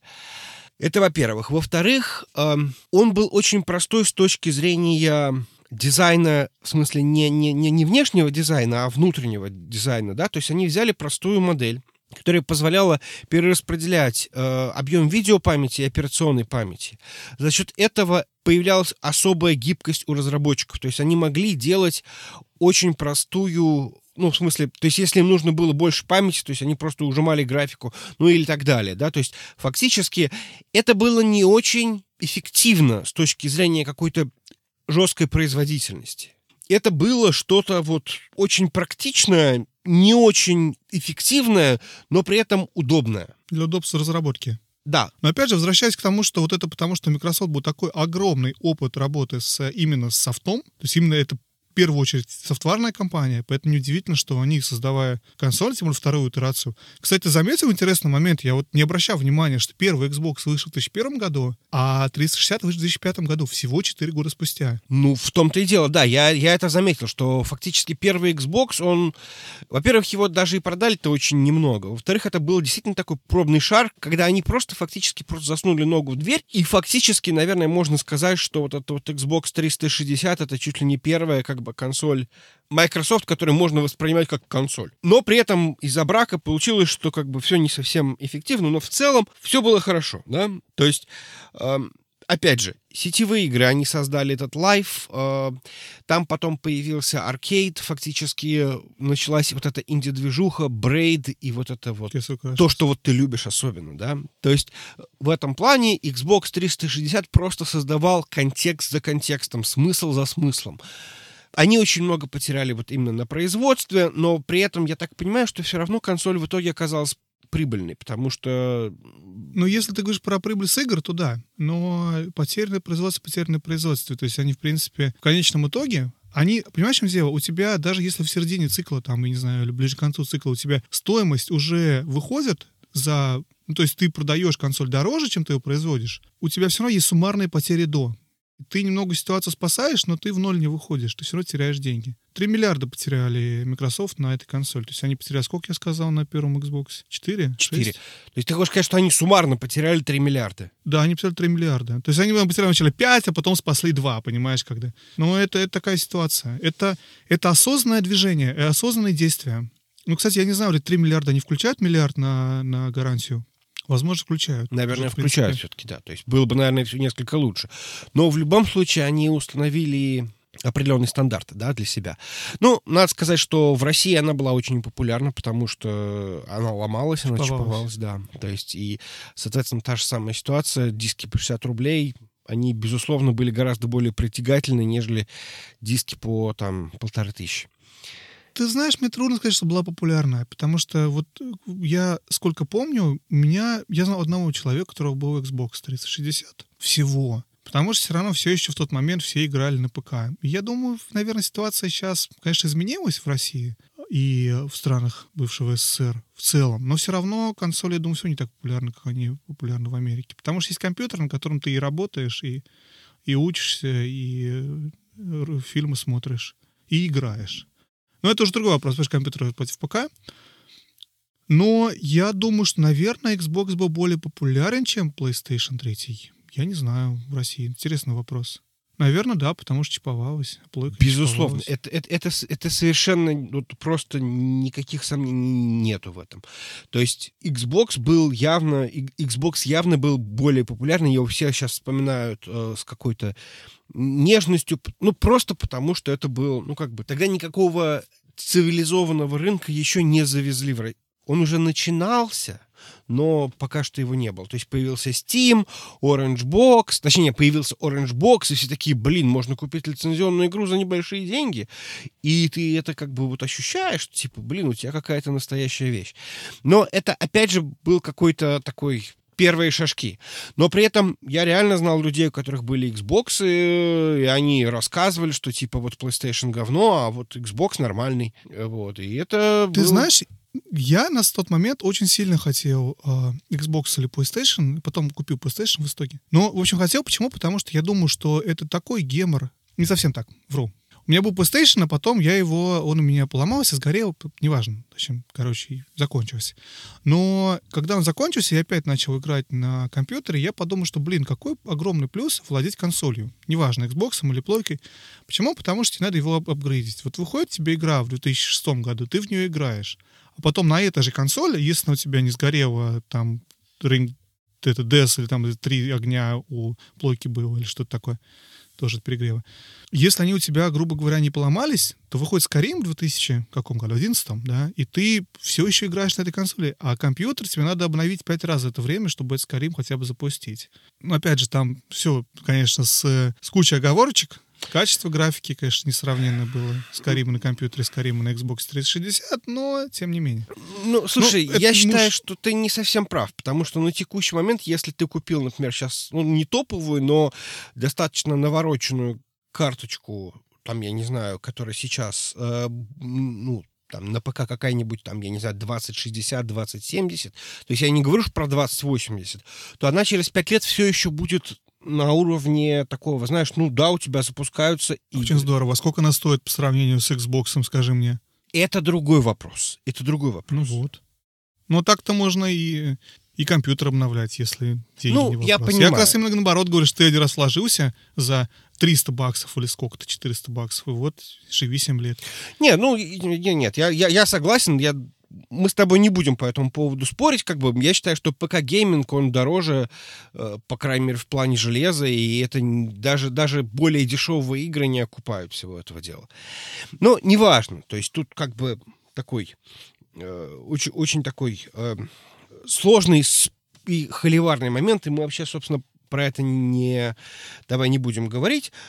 Но mm-hmm. тут вообще, как бы надо сказать, что в какой-то момент времени Microsoft придумала, что нужно что-то куда-то двигаться. Да, то есть у них все было хорошо, у них пошли там какие-то игры, свои какие-то культовые, значит, э, своя культовая тусовка, лайф и т.д. и т.п. А, кстати, э, забавный момент, что лайф был платный, для того, чтобы играть по сети, нужно было платить, чего нельзя, чего не нужно было делать у Sony. То есть у Sony сеть была бесплатная тогда. Совершенно верно, так и было. Я очень поразился, когда я купил 360 Xbox и узнал, что мне, чтобы играть, платить надо. Я такой, э, серьезно? Потому что у меня был компьютер, где я играл бесплатно, у меня была третья плойка, где я почти играл бесплатно, а тут Microsoft деньги просит. Я говорю, ну, все с вами ясно, ребят. Жадный, жадный Microsoft, да. Ну, так и есть. Но ты знаешь, какой момент интересный, самый, наверное, важный. У нее, у Microsoft, у Xbox было очень интересное позиционирование. То есть если PS3 позиционируется как супер мощная, крутая, восьмиядерная такой powerhouse, супер, да, такой мощный компьютер, то Xbox это именно такая вот э, консоль MTV. Вот, вот очень, очень характерно был старт у нее. Такая простая, понятная. Я помню, когда уже, опять же, в Америку переехал, Xbox, как ты помнишь, сказать, бро-консоль, да, там в, в дорме, в общежитии да, да, да, да, да. у пацанов стоят. Я помню, сосед же, он там, он играл, у него был Xbox, он играл в нем баскетбол какой-то там или что-то такое. То есть это другой мир. То есть если люди, которых я знал с uh, PlayStation играли в, ну, может, там не Last of Us, но в God of War и Uncharted, ну, какие-то более хардкорные игры, то вот Xbox у меня ассоциировался именно с чем-то более таким простым. Ну, такое. Даже не FIFA, а вот баскетбол погонять. Madden, Madden 08. Ну да, да, да. Madden. На машинке поездить на Forza. Вот, что-то такое. На самом деле, да, очень сетевые игры развивались, но еще что произошло, они же пытались этот Kinect свой а, запустить. Там вообще потрясающая история с Kinect. Я посмотрел целый документальный фильм в рамках подготовки про Kinect, про все это дело. Интересен он был тем, что вообще в тот момент, и про Sony сейчас будем обсуждать, была такая же ситуация. Там было очень много fake news, там очень много врали в рекламе. Мы, по-моему, даже обсуждали с тобой, когда E3 обсуждали. Как врала в E3 Sony, это, это отдельный разговор, но сейчас про Kinect. С, э, Microsoft показали ролик, который был сделан Питером, Питером Мулине, или как так зовут, чувака, который возглавляет студию Leonhead, который выпустил Fable, который выпустил Black and White, который выпустил несколько игр, тогда они, они были супер вообще на, на волне. И они показали ролик, который назывался Project Milo, если память не изменяет, в котором был якобы мальчик, который понимал, что ты ему говоришь, отвечал, который считывал твои эмоции, твою реакцию, и это был такой супер-пупер искусственный интеллект супер высокого уровня, который, в общем-то, даже сейчас на самом деле достигнуть не получится. Но тогда это продавалось как то, что вот смотрите, мы выпускаем Kinect, и при помощи него игры полностью меняются, и теперь это все будет вот такое вот, что ты можешь разговаривать с персонажами в своей игре. К слову, забегая вперед, Sony показали абсолютно то же самое, ну, примерно то же самое, когда они выпускали вообще плойку и показывают, что их этот PSI, их камера будет тоже нечто подобное иметь. В общем, сейчас мы знаем, что ни одна эта система искусственного интеллекта в играх не умеет разговаривать с тобой на разговорном языке, понимать, с какой интонацией ты э, говоришь и с каким взглядом ты смотришь, удивлен ты или напуган. Потому что вот этот Project Mile, они показывают, что именно э, якобы персонаж этот видит что тетенька, которая с ним говорит, она там ну, напуганная или не напуганная, что-то такое. В общем, короче, полный бушет. Э, вот. Но все на это купились. Microsoft удалось договориться с большим количеством студий. В Kinect реально поверили. Потому что Kinect казался действительно чем-то будущим. Напоминаю, это было после того, как вышла Wii, которая действительно перетянула на себя всех казуальных геймеров, которая показала, что ага, вы пока вы тут меритесь с Sony, у кого видеокарта длиннее, можно взять и заменить контроллер с кнопочками на контроллер, который махать можно, и все, и все будут твои, и ты будешь выпускать самую продаваемую консоль. Ну, или одну из. И, понятно, Microsoft очень хотел вот эту казуальщину себе немножечко получить, и придумали они это. Kinect не придумали, на самом деле. Там была история, что был, был какой-то разработчик, который пытался что-то такое сделать, он ходил к Nintendo, Nintendo его послали, Sony его послали, а вот Microsoft эта идея понравилась, они его взяли к себе. Ну, что-то такое, в общем, я подробности не помню. Угу. Хотя, может, я, кстати, и путаю чем-то. Ну, суть не в этом. Суть в том, что... А, я понял, что я себя путаю, путаю с Wii, наоборот, была другая история. Ну, неважно. Я помню вот этот вот объем фрустрации. То есть у меня был Xbox 360, он у меня был с Kinect. Я его, собственно, купил из-за Kinect, что типа это же как Wii, только ничего делать не надо. Еще и, лучше. Ну, в смысле, да, только лучше, наверное, да? Ну, как бы и она вроде как серьезнее, чем Wii, то есть... И я помню, что вот у меня дочка, которой было тогда там 5 с небольшим лет, как она была фрустрирована от того, что ее там камера постоянно теряла. Что-то еще там тебя как-то неправильно распознавала. Чуть ли нужно было не целый зал организовывать для того, чтобы тебе там комфортно под этот э, Kinect прыгать распознавалось, в общем-то, так себе. То есть, несмотря на то, что тебе действительно рассказывали в рекламе, что тебе, значит, будут и мимику твою распознавать, и что-то еще, и в целом, ну, кстати, там действительно не так плохо все. То есть там можно провести эксперимент, да, то есть э, если включить этот самый Kinect и посмотреть, как, как сканируется, то есть, а это все можно увидеть в, мобильный телефон, например, да, то есть мобильный телефон будет инфракрасный, значит, э, или что там, сигналы, которые отправляет э, эта самая камера для того, чтобы понять там, расстояние, то она действительно там очень много точек, так все покрыто так, такими точечками. То есть, в принципе, как бы крутая идея, да, то есть, и, э, откровенно говоря, второй Kinect, который был уже там вот в текущем поколении, он был технически лучше, но Microsoft каким-то образом, по-моему, очень сильно выложилась этим Kinect, и всех он прям реально достал. То есть в эту идею под конец уже всех просто вот просто воротил этого Кинекта. Все уже хотели играть, а Microsoft рассказывала, нет, давайте вы будете прыгать в, в очередной там Kinect Sport, в очередной там Disneyland Adventure, в, основ... в очередной там какой-нибудь там Deku Sports. И, по-моему, всем уже было всем уже было плевать на это дело. Хотя я хочу сказать, что Kinect Пати Гейминг был просто отличный. Ну, Жень, здесь произошел такой момент, что это то же самое, что с Microsoft произошло в текущем поколении, когда они сделали ставку на казуальные какое-то игры и вообще на казуальщину. И это оказалось не то, что нужно, потому что люди покупают консоли, когда им нужен какой-то hardcore gaming большей частью. Не для того, чтобы попрыгать, побегать. То есть я понимаю, опять же, что вот этот вот лавры Nintendo с Wii никому не давали покоя, всем хотелось эти казуальчики забрать. Но казуальщики попрыгали Wii, поняли о том, что ну окей, куда теперь это Wii выбросить? И покупать еще один себе Kinect, Xbox, Xbox One, и вот это все, это вообще-то не нужно. Именно поэтому Sony-то и победила, на самом деле, в этом поколении, потому что они сделали ставку не на казуальных игроков, а на тупо железо. И они побеждали до тех пор, пока Xbox не выпустил Xbox One X и начал делать какие-то новые, новые шаги, которые позволили им как-то на себя перетянуть одеяло, но это мы, опять же, поговорим в другой раз. Да, да. А возвращаясь к тому моменту, да, то есть это попытка сделать что-то казуальное. Кстати, когда они объявили Kinect, практически все студии объявили, что будут поддерживать э, Kinect в своих играх. От BioWare до, там, я не помню кого. То есть это я смотрел презентацию, и я был поражен, сколько выходило или пока, ну, выходили представители студии, или показывали какие-то там ролики, что эти будут поддерживать, эти будут поддерживать. Вышел чувак из uh, Ubisoft, вот этот, помнишь, дедулька там у них главный? Ну да, да, да.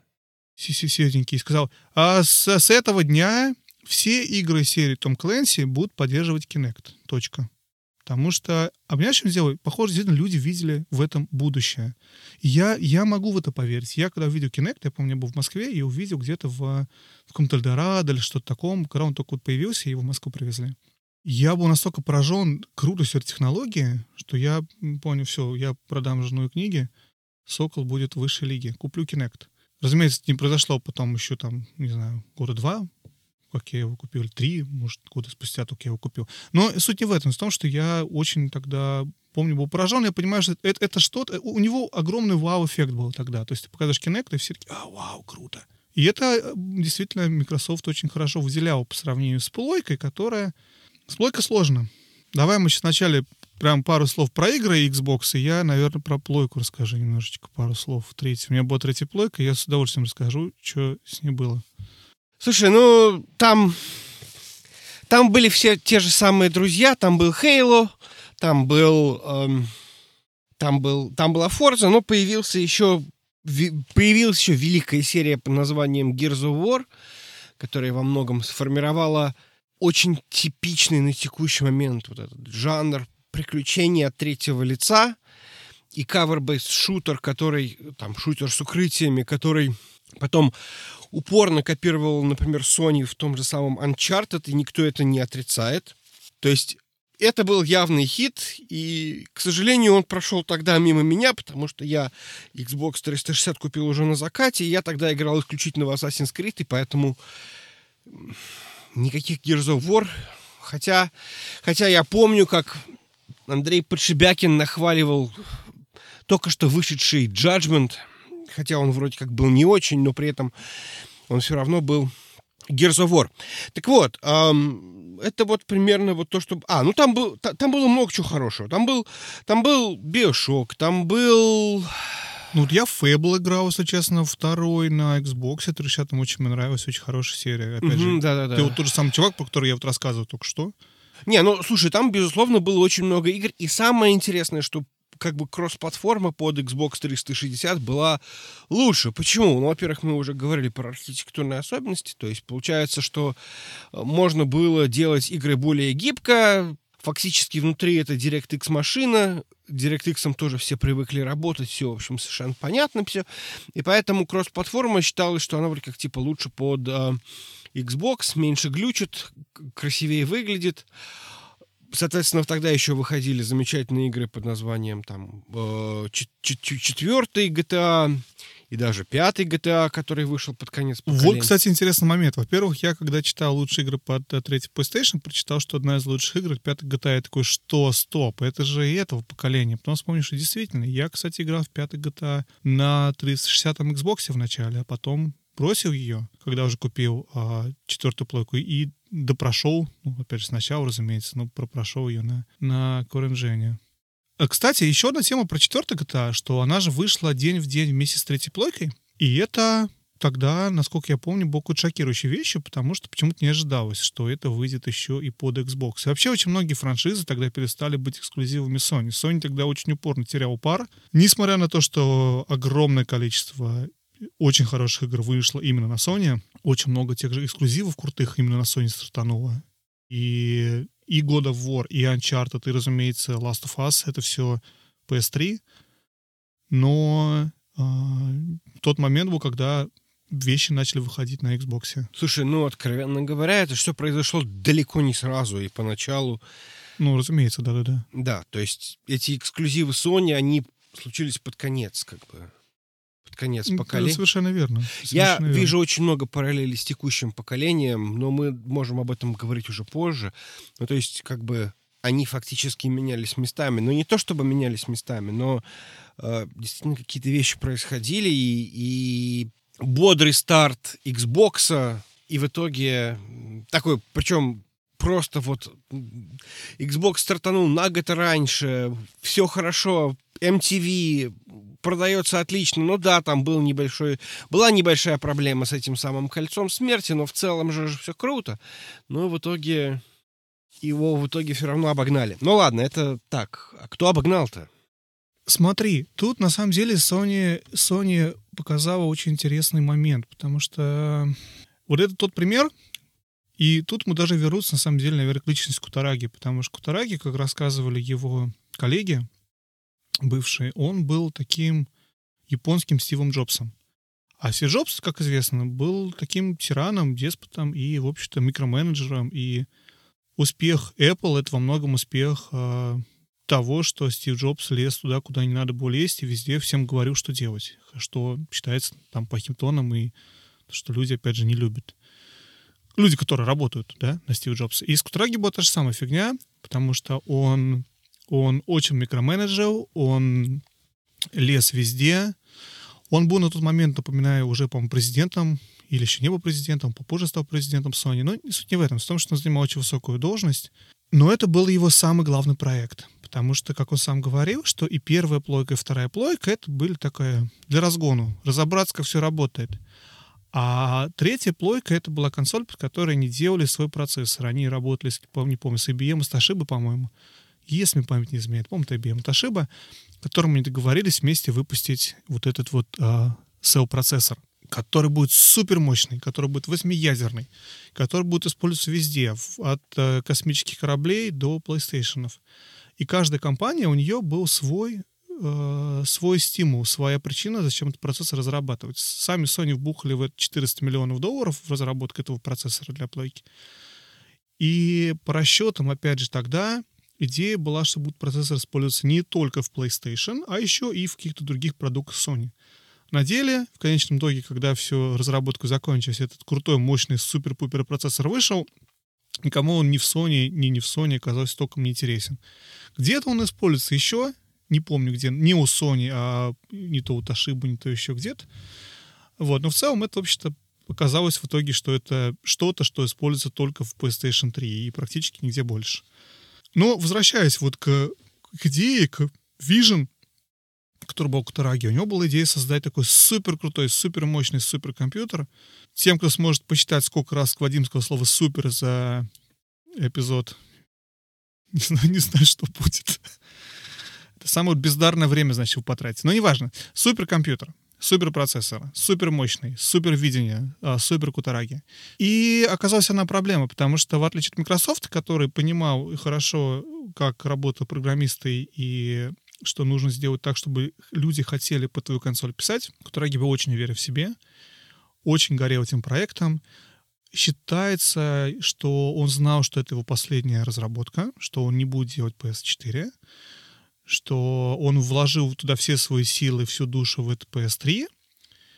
Но, как я уже сказал, что в отличие от Microsoft, который умел работать с разработчиками, они не особо понимали, как под это все писать. Мы вот сейчас сделаем супер крутой процессор, а вы потом дальше, разработчики, сами научитесь, разберитесь, как под него что-то делать. И это была самая главная ошибка Sony. Ну, одна из главных ошибок Sony вот в этом поколении. Они сделали разработку под свою консоль очень трудной.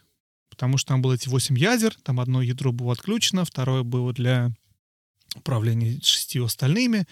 Но для разработчика, в общем, заканчивалось тем, что надо было распределять всю, как сказать, по-простому, чтобы все поняли. Ну, грубо говоря, все, все действия, которые тебе происходят в приложении в игре, да, распределять между этими шестью ядрами. Вот, эта часть здесь будет читаться, это тут будет читаться, это будет здесь читаться. О, это у нас освободилось, мы это уже просчитали, теперь сюда пихаем в первый. То, что это очень много работы, это очень трудно сделать. Слушай, И... ну, я... Да. Люди до сих пор не умеют писать многопоточные приложения. Ну да. И, в общем, грубо говоря, там еще была архитектура такая сложно замороченная вся, что, в общем, писать это было очень трудно. И это та причина, по которой игры на PlayStation 3, которая на, на голову, на две головы серьезнее, мощнее и круче Xbox, еще вышла позднее, да, работали хуже. Ну, кроссплатформенные игры работали хуже, потому что никто не понимал, как об это писать, никто не хотел заморачиваться и разбираться, и распределять вот эту вот нагрузку. И там еще история о том, что если ты, вот у тебя студия Sony, у них есть доступ к разработчикам самого процессора. Они могут задать вопросы, они могут э, получить какую-то поддержку. А если ты какому-нибудь Ubisoft или какому-нибудь Rockstar, и делаешь игру под все, у тебя такой возможности нету зачастую. И тебе приходится самому разбираться, что-то где-то как-то ковырять, и это результат, результатом-то этого стало то, что игры под PlayStation 3 работали хуже, ну, первые, по крайней мере, годы. Под конец ситуация лучше, под конец все научились, общем, с этим работать, какие-то фреймворки появились, что-то как-то худо-бедно, в общем, это все поехало. Но это было уже самые последние годы а большую часть вот всего поколения Xbox лидировала по производительности, опять же, несмотря на то, что Sony была куда мощнее. И, в общем-то, если оторваться от этого, я, вот, опять же, у меня была третья PlayStation. Почему она меня появилась? Потому что я посмотрел ролик. Я с удовольствием об этом расскажу, потому что это интересный такой для меня, был момент. Ко мне пришли друзья, которые на флешке принесли запись этого E3 2005 года печально известного. Печально известного почему? Потому что там просто врали по полной. То есть это было самое большое вранье, которое Sony, по-моему, делала. То есть там показывают пререндеренные видео на консоли, которые пока еще нету. Все, что там показывали, это как якобы это будет так работать. При этом никто не говорит, что это якобы. Все это продавалось, показывалось как смотрите, как наш PS3 умеет консоли, опять же, не существовало. Даже геймпад, который не показали, это будет такой бумеранг. Я не знаю, ты же не видел это, не видел? Да, видел, да, там. Бумеранг такой. с кнопками. Очень смешной. А вот, но, опять же, это было полное, полное вранье то, что они показывали. А, Digital Foundry делали, по-моему, год назад или два года назад большой разбор этого видео о том, э, какой процент вранья был в каждом ролике и почему это невозможно было сделать на консолях того поколения том числе на PS3. Ну, как-то так. И вот один из моментов там показывает эту камеру, мне очень запомнилось. Мне так это запомнилось. Мне запомнилось, что это будет восьмиядерный процессор, что это супер-пупер мощно. Мне запомнились ролики, которые они показали, что это куда круче, чем то, что мой компьютер сейчас может. Мне запомнился этот вот ролик игры, называется, по-моему, iJudgment или что-то такое. А, а, Identify, точно, Identify называется она демка игры, которая, разумеется, так не вышла, в которой у тебя персонаж общается с двумя девочками японскими агентами. Такие, знаешь, уровни а, эти, э, как называется, Чарли, Чарли Энджелс? Э, Ангел Чарли? Чарли, да. Вот, да, и он с ним общается, так. и он им говорит а, что-то, они ему отвечают, они видят его, там показывают, как будто он смеется, девочка другая смеется, а вторая говорит, что вы смеетесь, они оба замолкают. То есть какое-то полное интерактивное общение с персонажами. Опять же, полный бушет. Вообще совершенно невозможно на 2005 год, и все еще на 2020 тоже не очень возможно. Но я, Вазик, тогда в это поверил. Потому что, блин, это же, что же, не врать буду, что ли, с телевизором, неправильно? Очень загорелся. И когда вышла GTA, точнее, не вышла, а там собиралась выходить, я посмотрел какие-то ролики, трейлер GTA 4. И я настолько влюбился в эту идею этой игры, потому что это супер красиво, это интересно, это вот этот вот Ника Белич в Америке, welcome to America. Я живу тогда все еще в Саратове. Но вообще тема мне показалась очень интересно, и я решил, что мне нужно купить вот эту супер крутую восьмиядерную консоль.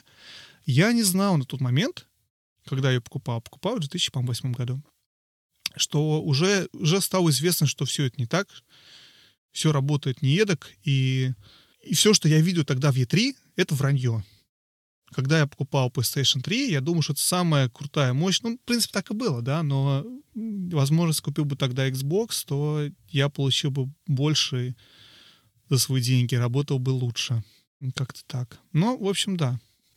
Да, а еще это был самый э, дешевый Blu-ray плеер. Вообще там была интересная ситуация с ценой.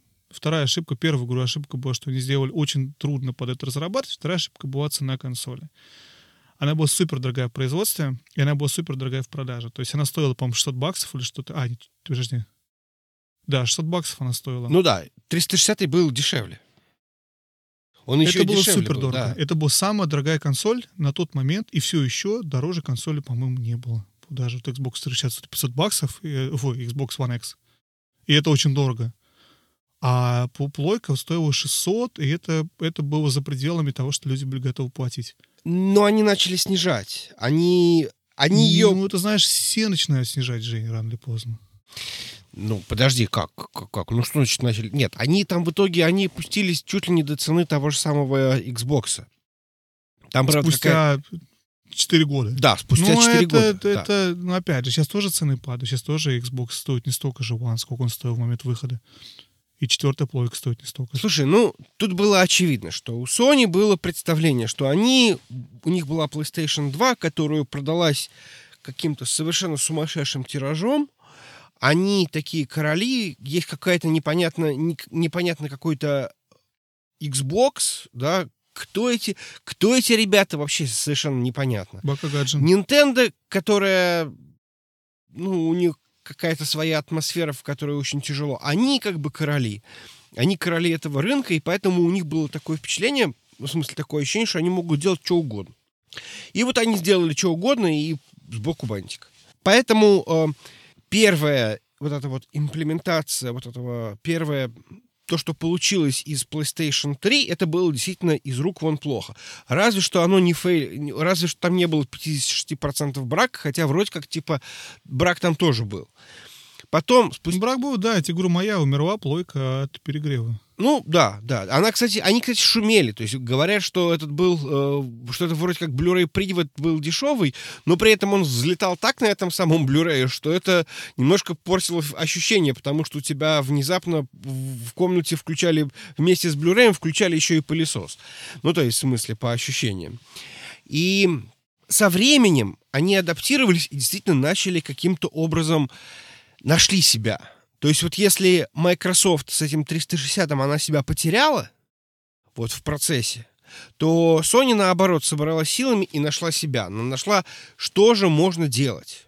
Что же можно делать так, чтобы каким-то образом вернуть себе, значит, свою вот эту лояльную аудиторию. И сила, конечно, PlayStation 3 не в, не в железках, не в, не в том, что это действительно какая-то очень сильная и мощная, а это именно вот э, эксклюзивы, да, то есть они нашли себя вот именно в эксклюзивах. Наверное, ты прав, я, я с тобой, наверное, соглашусь. Опять же, я человек, который жил с PlayStation несколько лет и очень очень ее нежно любил. Игры я очень нежно любил.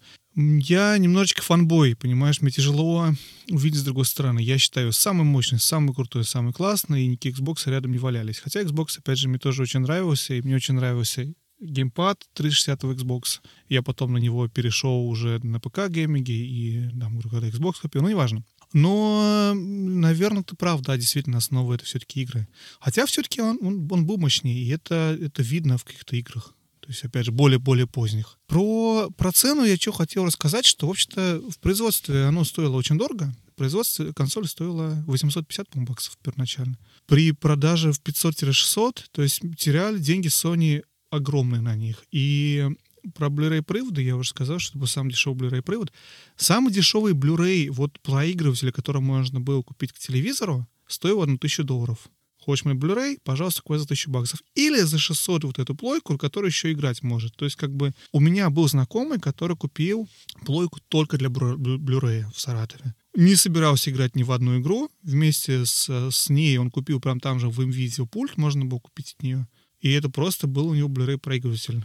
И мне интересно, какая часть Sony, ну, третьих плоек была куплена а, вот а, для таких целей людьми, которые никогда туда ни один игровой диск даже не вставляли. Да, хороший вопрос.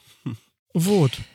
А еще они сделали интересную вещь. Это, во-первых, последняя консоль а, Sony, которая поддерживала игры с предыдущего поколения, а именно второй и первой плойки. Но дело только в самом начале. Потом Sony очень быстро выпилила туда эту поддержку, ну, в общем-то, для того, чтобы цену уменьшить производство. Потому что у них там был какой чип, который э, помогал, ну, который позволял запускать игры со второй плойки. И им надо было делать что угодно, чтобы сократить цену. И, в общем-то, этот чип пал в какой-то момент. Вот, память храбрых. А второй момент у них была, они тоже зачем-то добавили этот Linux, туда поддержку э, Linux там можно было поставить, Yellow Dog, по-моему, называлось, что-то такое. И там история была в том же из этого процессора. Из того, что процессор делался не совсем для консоли, а для всего, он очень хороший был для кластеров. И поэтому его очень много покупали для всякие университеты ставили. Вот у нас здесь недалеко в Бостоне есть UMass, Дартмус университет. У них огромный кластер все еще на третьих плойках стоит. И там вот эти э, Air Force, военно-воздушные силы США, тоже купили у них 1700 э, консолей в кластере. То есть он хорошо подходит для создания суперкомпьютеров. Раньше подходил. То есть, получается, дешевая возможность, короче, создать такое вот что-то для вычислений. И получается, что вот это вот 8, 8 ядер, оно хорошо используется, сказать, тебе надо просчитать, есть ли жизнь нам на Марсе, там в космосе, сигналы какие-то распознавать. И была, кстати, программа на плойке. Ты мог ее запустить в себя, и она у тебя, когда консоль бездействует, грубо говоря, она у тебя вот помогает каким-то центрам обработать э, сигналы из космоса на предмет нахождения там, не знаю, сигналов из инопланетян. Очень прикольно, знаешь, такое использование консоли, когда ты ей не пользуешься, чтобы мощь не пропадала, вот она у тебя вот это делает. Во-первых, процессор хорошо с ним справлялся, лучше, чем с играми. И вот поэтому вот эта ситуация была с, с э, кластерами, и поэтому ее покупали. Ну да, не, но при этом в, кон, в конце концов закончилось тем, что они этот самый Linux оттуда выпилили, непонятно почему. В итоге был э, судебный иск к ним, и пришлось, в общем, даже там свои, по-моему, 8 долларов можно получить, или сколько там было. Э, если ты докажешь, что ты там покупал ее для того, чтобы ставить Linux, и ты теперь не можешь это делать. Ну, в общем, это, как, конечно, действительно очень странно. Ты получил свои 8 долларов или сколько? Ну, ты знаешь, во-первых, у меня была слимка, у которой уже его не было. То есть ему Linux не обещали. По-моему, слушай, я не помню. Нет, по-моему, так и было, да. Во-вторых, там надо доказывать очень геморройно, что когда ты покупал, чек надо предъявить, и что-то было. В общем, короче, нет, деньги не, не получил, но история смешная.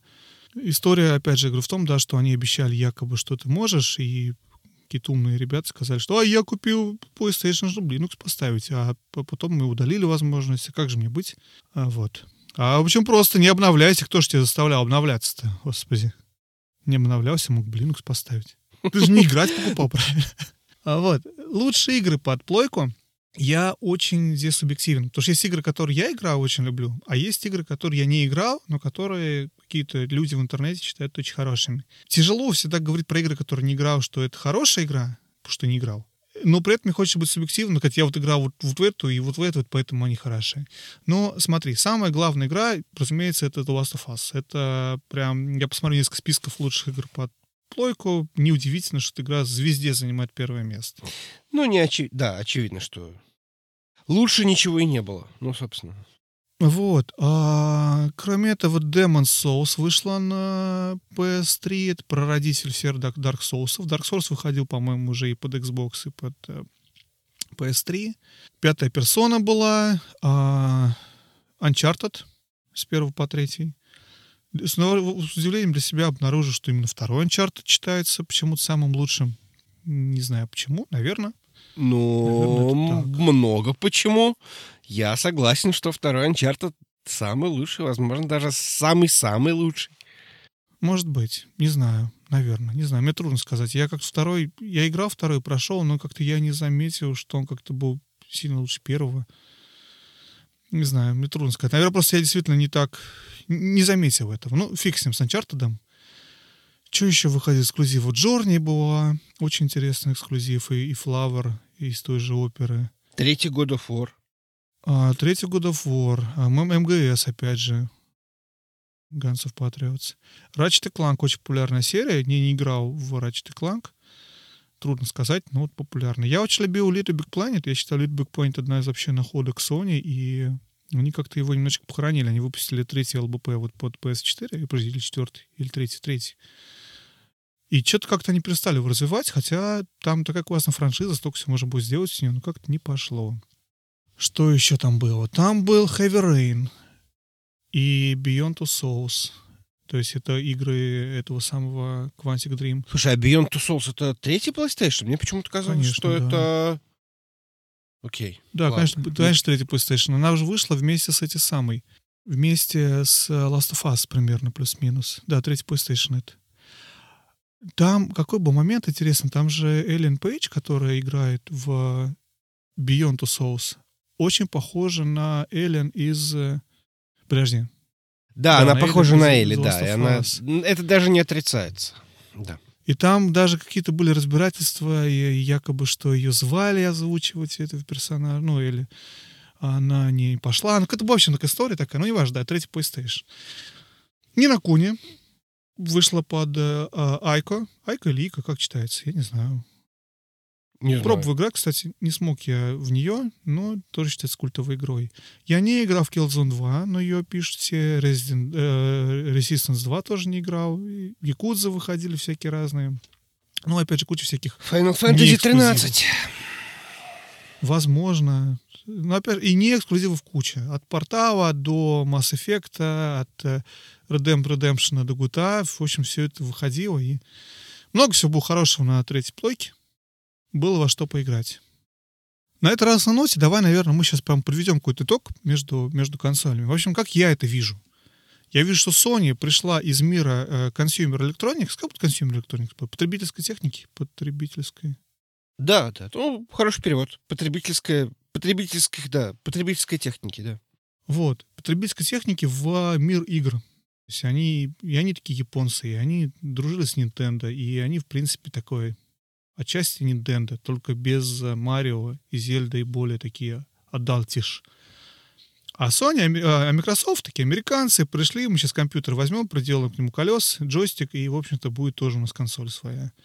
Но зато у нас будет баскетбольчик, тут, значит, тут у нас MTV, Pepsi Pager, в общем, и немного с другой они подошли, с другим подходом. Каждый имеет право на существование. Я считаю, что, в принципе, их подходы все еще немножечко держатся и сейчас. Понятно, что все это немного подразмылось, но все равно, мне кажется, все еще, даже сейчас Microsoft как-то таргетит больше такого рядового, простого человека, пацана и девчонку, и пытается брать объемом, не качеством, возможно, да, эксклюзив, а объемом. Вот Game Pass, тут у нас это, тут дешевая, дешевый Xbox One S, Minecraft, давайте, все у нас здесь. А Sony все-таки пытается больше что-то замудрить для, для, для геймеров. Вот. Ну, не знаю. Опять же, возможно, я где-то где сам, сам себя обманываю, чтобы подтвердить точку зрения, а они все делают примерно одинаково. Ты понимаешь, в чем дело? Э, Дело в том, что можно быть фанатом Sony, PlayStation, но быть фанатом Xbox это, ну, это, это странно. Даже термин Билли Бой, он как-то не прижился, да, вот этот вот Sony фанбой, да, Sony Boy, они как-то, да, они есть. Да, вот в RNA 360 было понятие там Билли Бой, но это, он- оно сошло на нет. Можно сейчас себе представить фаната Xbox? Ну вот, ваш покорный слуга. Но и то я Ладно, мы об этом поговорим в следующий раз. Я хочу оставить немножечко этого самого пыла на следующий раз, когда мы, может быть, уже более... Потому что это будет только одно поколение, но, правда, конечно, за- зато мы можем с тобой обсудить прям конкретно... Ты будешь у нас PlayStation или ты будешь у нас Xbox? Я буду все. Ты будешь все. Окей, Я я, всеяден. тоже буду. Ладно. Вот хотел просто, знаешь, Жень, я вот, вот, вот я почему спрашиваю, хочу понять твою какую-то такую, вот, знаешь, финальную резюме. Вот в чем ты видишь разницу до, до текущего поколения, разницу между ком- подходами компаний? Так, в принципе, все то же самое. Microsoft умел делать софт. Sony умел делать железо. В итоге, как бы у Sony очень плохое, очень хороший, очень хорошее железо, очень плохой софт. У Microsoft наоборот. Все очень, все очень просто, все очень понятно. Очень хорошее железо, под которое никто не может писать. Да, да, у Sony. Ну, в смысле, это, это, это как бы проблема именно софта, да. Нет, понимаешь, они могли сделать, например, хорошее, э, плохо- хорошее железо с очень хорошим программным, эм, например, программным слоем абстракции, когда все эти восемь ядер, они бы, предположим, там, я не знаю, под них было писать одно сплошное удовольствие. Но это Sony не так не Но умеет. это был бы уже не Sony. Но это был бы уже не Sony. А Microsoft, наоборот, сделали какую-то непонятную там... Но, но при этом они сделали хорошо с точки зрения софта, и в итоге это был успех. Но я, ну, как бы вот прослеживается вот на протяжении всего этого времени.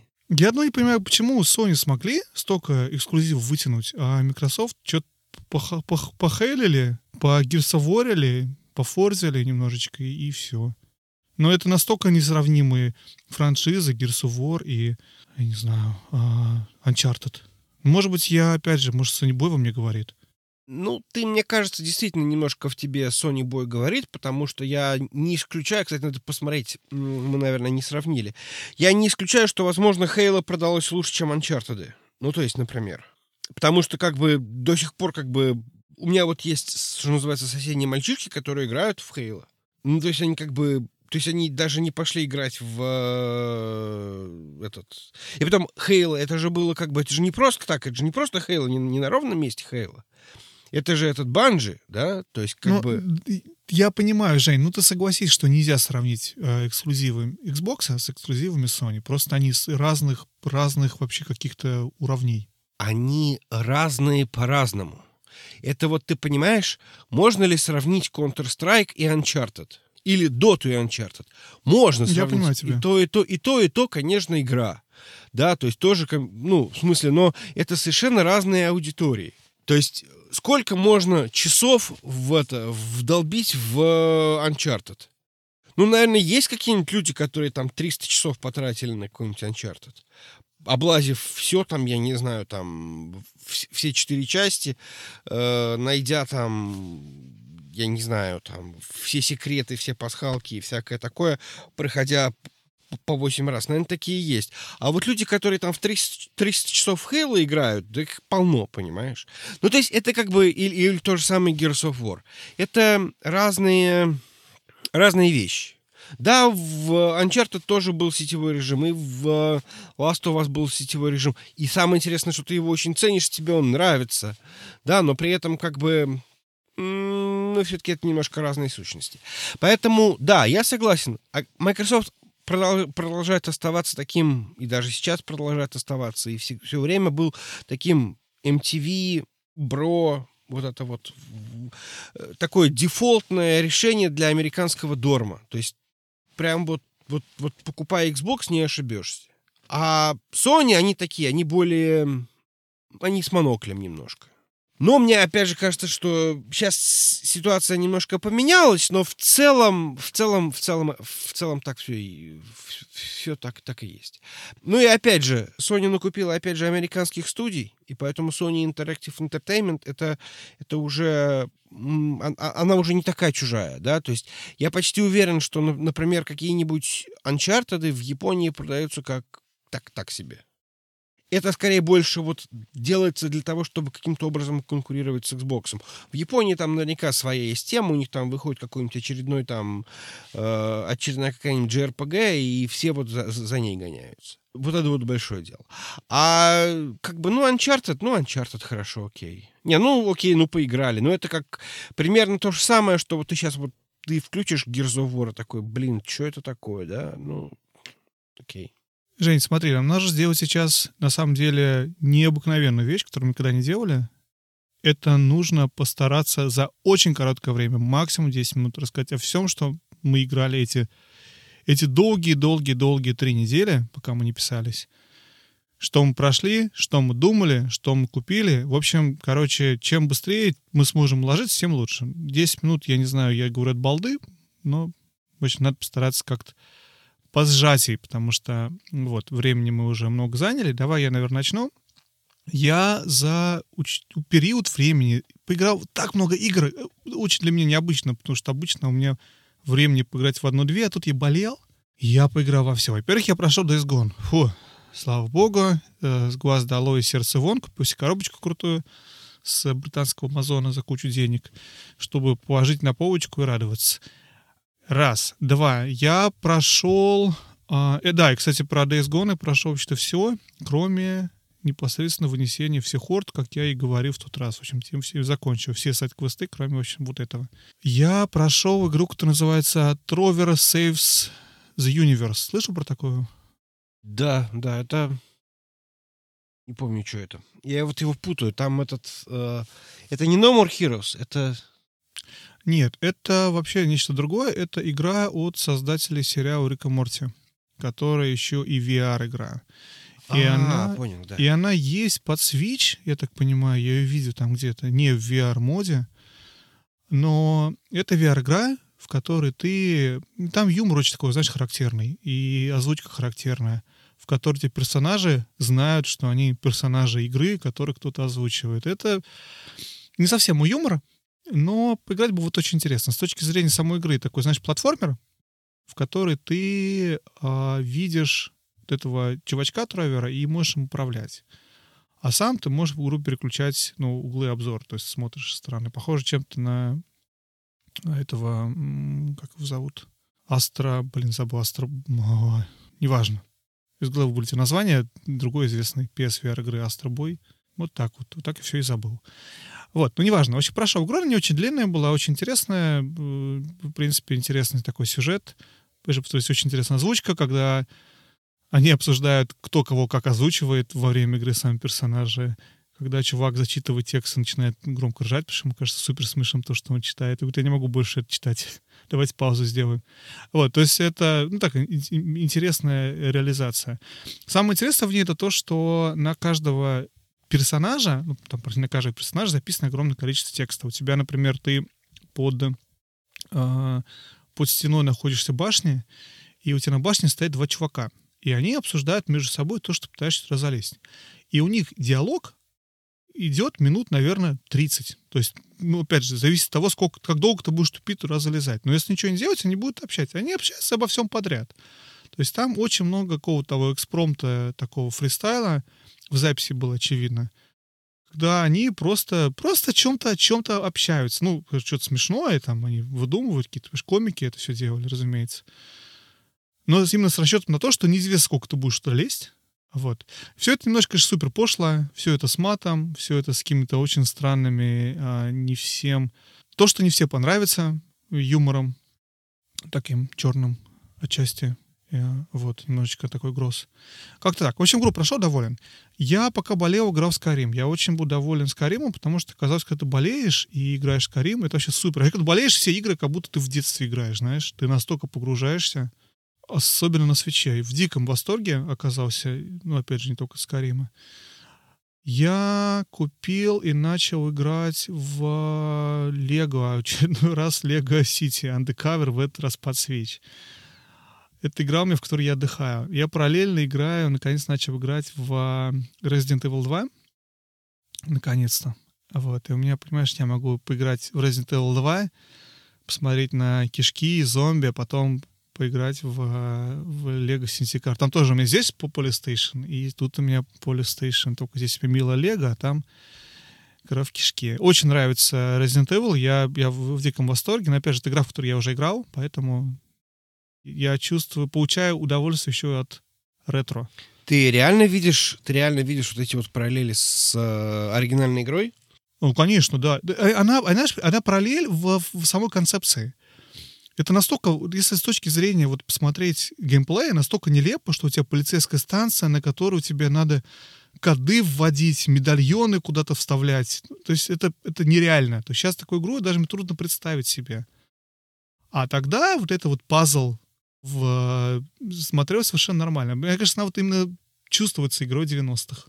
Может быть, я, может быть, я ошибаюсь, ну, потому что я уже играл в это когда-то, там, 20 лет назад, поэтому я так это вижу.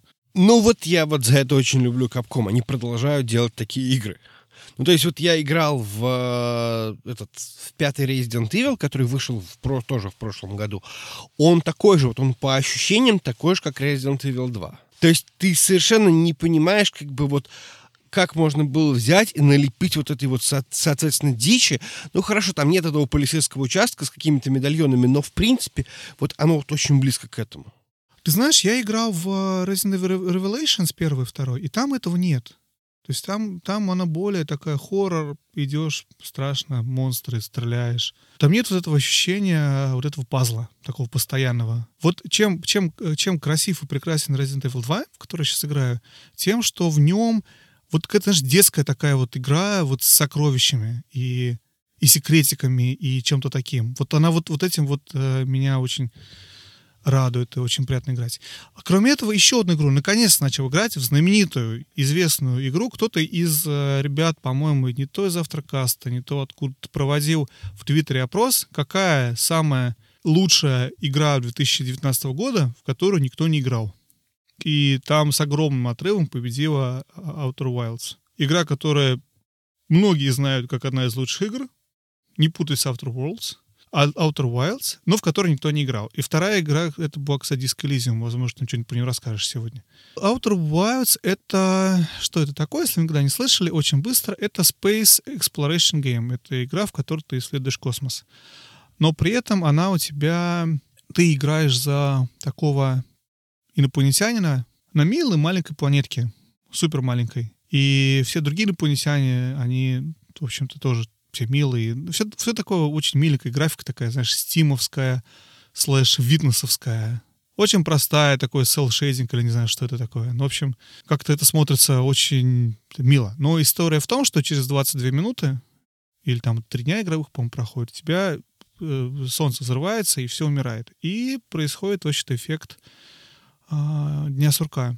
То есть раз появляешься там же. Ты все помнишь, ну, ты помнишь, разумеется, как игрок, но и твой персонаж все помнит. Он там в диалогах можешь говорить, я не понял, что произошло. Я вот сейчас тут летел, вот тут солнце взорвалось, и я почему-то опять здесь. А никто не понимает, что ты несешь вообще. Потому что для всех людей ничего не изменилось. И ты по 22 минуты за раз исследуешь Вселенную. И ты решаешь пазлы. Игра, на самом деле, очень интересно, она действительно затаскивает в себя, но она требует определенной, скажем так, усидчивости. Это вот игра на уровне, наверное, Gone Home, на уровне э, Firewatch, в которой у тебя вот то, что раньше называлось симулятором ходьбы, пока не изобрели Death Stranding, в которой ты просто ходишь, у тебя нет оружия, ты не стреляешь, ты просто ходишь и ты разбираешься в этой цивилизации, находишь какие-то заметки, понимаешь, что это может быть здесь, это хоть немножечко квест, это немножечко... Это сам. Но основа, основа игры — это именно исследование, чтение, понимание, что произошло с цивилизацией, где ты находишься, там, почему солнце взрывается и прочее, прочее. То есть ты пытаешься именно разобраться в мире. Классная игра. Наверное, любителям вот таких вот игр рекомендую. Единственная у нее проблема, я понимаю, что это игра, которой нету на свече. И вот на свече очень не хватает, потому что это игра, в которую хочется играть перед сном в кровати а не перед большим телевизором. Слушай, ну это же майкрософтовский эксклюзив. Она вышла на PlayStation, нет, она не эксклюзив. Как она вышла на PlayStation? Где она, она вышла? вышла на PlayStation. Она вышла на PlayStation. Разве? Да, но она никак не хочет выйти на Switch. И мне кажется, она собирается выйти на Switch, когда она выйдет, мне кажется, сейчас я ее, видимо, брошу. Вот это то, что вот именно, знаешь, как книгу читать перед сном. А вот перед телевизором мне это не очень нравится. То есть интересно, но что-то жалко времени, я лучше все-таки поиграю в что-то другое. Все. Я еще наверняка во что-то играл, но уже достаточно. Про почитать перед сном и вообще про вот это все. Так, во-первых, я закончил наконец-то Death Stranding. И хочу... Да, я хочу... Где-то примерно 70 часов я в нее э, играл. И хочу сказать, что это, наверное, были одни из лучших 70... Одни из лучших 70 часов которые я потратил вот в видеоигре. И эта игра явно попала вот просто вот, наверное, взяла и выкинула третий Assassin's Creed из тройки моих любимых игр. на первое место попал, Жень, или еще не знаешь? Ну, нет, наверное, все-таки Last of Us я люблю все еще больше, но это прям вот реально игра, которая давала просто, вот знаешь, вот, вот, вот какие-то вот эмоции. Я, я вот могу сказать, я об этом очень много думал. Что в ней вот, что в ней такого особенного, да? То есть это игра, в которой вот ты как бы учишься играть заново. То есть вот у тебя, ну, в смысле, вот ты в какой-то момент времени, ты, у тебя не было никакого игрового опыта, наверное, какой-то момент времени, да, может наверное, представить. У тебя не было никакого игрового опыта, и ты вдруг внезапно, значит, берешь там какой-нибудь там геймпад и начинаешь играть какой-нибудь GTA 4. Неважно. И ты такой, типа, блин, как, как это круто, и ты все такое, знаешь, вот необычное. А потом ты начинаешь играть дальше, дальше, дальше, и такой, ну да, ну вот ты как бы понимаешь, как камерой управлять, ты понимаешь, что э, что и как, в общем, это вот отсюда, а вот нос отсюда, а уши отсюда растут, а вот, вот, вот, вот здесь явно вот при, э, просто вот намазано вот этой другой игрой. И как бы, в принципе, это правда. То есть э, это, ну, как бы тяжело это отрицать, да, ты знаешь, что там все убисофтовские игры, они примерно одинаковые, например, да. Ну, ты можешь там стрелять, можешь там, не знаю, там э, мечом махать. Ну, в принципе, ты понимаешь, что как бы одно и то же все. Ну, у тебя есть какой-то опыт. А тут получается, что как будто бы опыт твой, ну, как будто взяли и перечеркнули. И вот у меня было ощущение, что я начинал играть вот в эту игру как будто вот, ну, вот заново. Не, ну, понятное дело, что какие-то простые вещи из серии, как управлять камерой, как управлять персонажем. Хотя, ты знаешь, тоже некоторые моменты были просто совершенно забавные, да, то есть, например, ну, там для того, чтобы взять что-то в руки, нужно это просто вот, ну, нажать курки. И пока ты держишь курок, ты будешь держать это в руках. Внимание, вопрос, как кинуть предмет? Нужно нажать кнопочку «Ударить» рукой, и когда, ну, во время движения руки отпустить курок. То есть я удивлен, насколько гибко было сделано управление Сэмом, насколько ты с ним сильно вот как бы вот роднился, и ты понимал, как его тело реагирует на то, что происходит вокруг. Ну и во, во всем остальном тоже, в общем, конечно, вынос мозга. Там нет таких вот э, загадок, как, я так понимаю, Metal Gear Solid, когда нужно какие-то параллели провести, почему там вот этот вот там к тебе так относятся, или что-то еще, ну, то есть как бы каких-то нерешенных за задач, да, то есть как вот такой в стиле такого лоста, да, то есть когда какая-то непонятная загадка, и непонятно, как, как на нее ответить. Нет, там на все вопросы в течение игры отвечают. Правда, у меня есть пара вопросов, но это, но это как бы уже такие мелочи. То есть с сюжетной точки зрения все ну, прям очень круто, и герои все замечательные. Э, вот я, я не знаю, я их все, всех люблю. То есть вот всех героев, которые были в Death Stranding, я их просто, просто обожаю. А я прошел, мы уже с тобой об этом говорили, сейчас жалко не получилось у нас так это совместить, Resident Evil 4, я его прошел вот буквально сегодня. У меня, правда, еще осталось там DLC есть, парочка миссий за Аду, и надо бы их, конечно, пройти, потому что за Аду... Вот тоже, знаешь, это вот действительно, вот это 90-е. И, кстати, вот во втором Resident Evil он то же самое есть. Почему какая-то непонятная, значит, девушка, которая зовут Ада Вонг, ходит, значит, она как, она наемник, да, наемник, но почему надо идти на, что называется, на дело в красном вечернем платье и там, я не знаю, там э, в туфлях на шпильке, я, конечно, Сиськи все... наружу. Ну, сиськи. Нет, сиськи, может быть... Ну, ну, в общем, то есть это, конечно, это все такие какие-то непонятные условности. Мне очень понравился этот четвертый Resident Evil. Он вообще больше, чем второй. Отличается. мне честно. Он очень сильно отличается от второго. То есть, если второй это действительно такой, знаешь, вот очень точный менеджмент ресурсов. У тебя каждый патрон на счету. Э, в каких-то случаях ты понимаешь, что может быть проще, я не знаю, там забежать в комнату, быстро что-то взять, увернуться от зомби, убежать куда-нибудь, понимаешь? То есть просто не тратить время. Здесь тебя просто тупо, короче, блокируют арену, и пока ты всех не убьешь, ты дальше не идешь. Угу. То есть патронов, в принципе, ну, это такой боевичок. Такой вот боевичок, который, в принципе, в который, кстати, надо сказать, под конец превращается второй Resident Evil. Мгм. Когда у тебя уже патронов достаточно много, я помню, я закончил игру, э, со второй, ну, в смысле, второй Resident Evil. У меня было там что-то там три коробки патронов для пистолета, что-то там куча каких-то патронов для чего-то еще. То есть это вообще уже... То есть из Матильды можно было вообще прям вот не сомневаясь стрелять. Патроны были. Так вот, и в, в а в четвертом Resident Evil тоже, вот, вот там, там бывает, конечно, заканчиваются патроны для какого-нибудь оружия, и тебе приходится как-нибудь там, ну окей, ты не можешь из шотгана стрелять, будешь стрелять из там чего-нибудь, из, там, из автомата, например. То есть это, в принципе, было очень круто, Почему? Потому что там действительно было очень приятно стрелять. И враги там интересные, и в какой-то момент времени там, конечно, что-то я немножко приуныл, заскучал, но под конец оно вот как-то вот вернулось, вот эта атмосфера, как бы вот буквально из второго, то есть э, какие-то непонятные, там не катакомба, а какой-то заброшенный остров, и вот там вот это вот есть какие-то подземелья, такая техногенная немножко какая-то лаборатория. Вот, вот это было хорошо, да, то есть, а вот серединка, где особенно замок, этот, с- где ожившие латы, это, это, это было немножко по-дурному. Ну и, конечно, сюжет, как всегда, такой капкомовский. Очень капкомовский, когда там ты встречаешь чувака, пообщался с ним там э, полчаса, ну, там, я не знаю, там два-три раза за всю игру пересекся, а потом вдруг что-то с ним случилось, и ты там кричишь на солнце «Нет! Нет! Так нельзя!» Короче. Ну и последняя группа, о которой можно немножко говорить, мы с тобой стараемся, коротенечко, да. Вот, я начал играть Disco Elysium.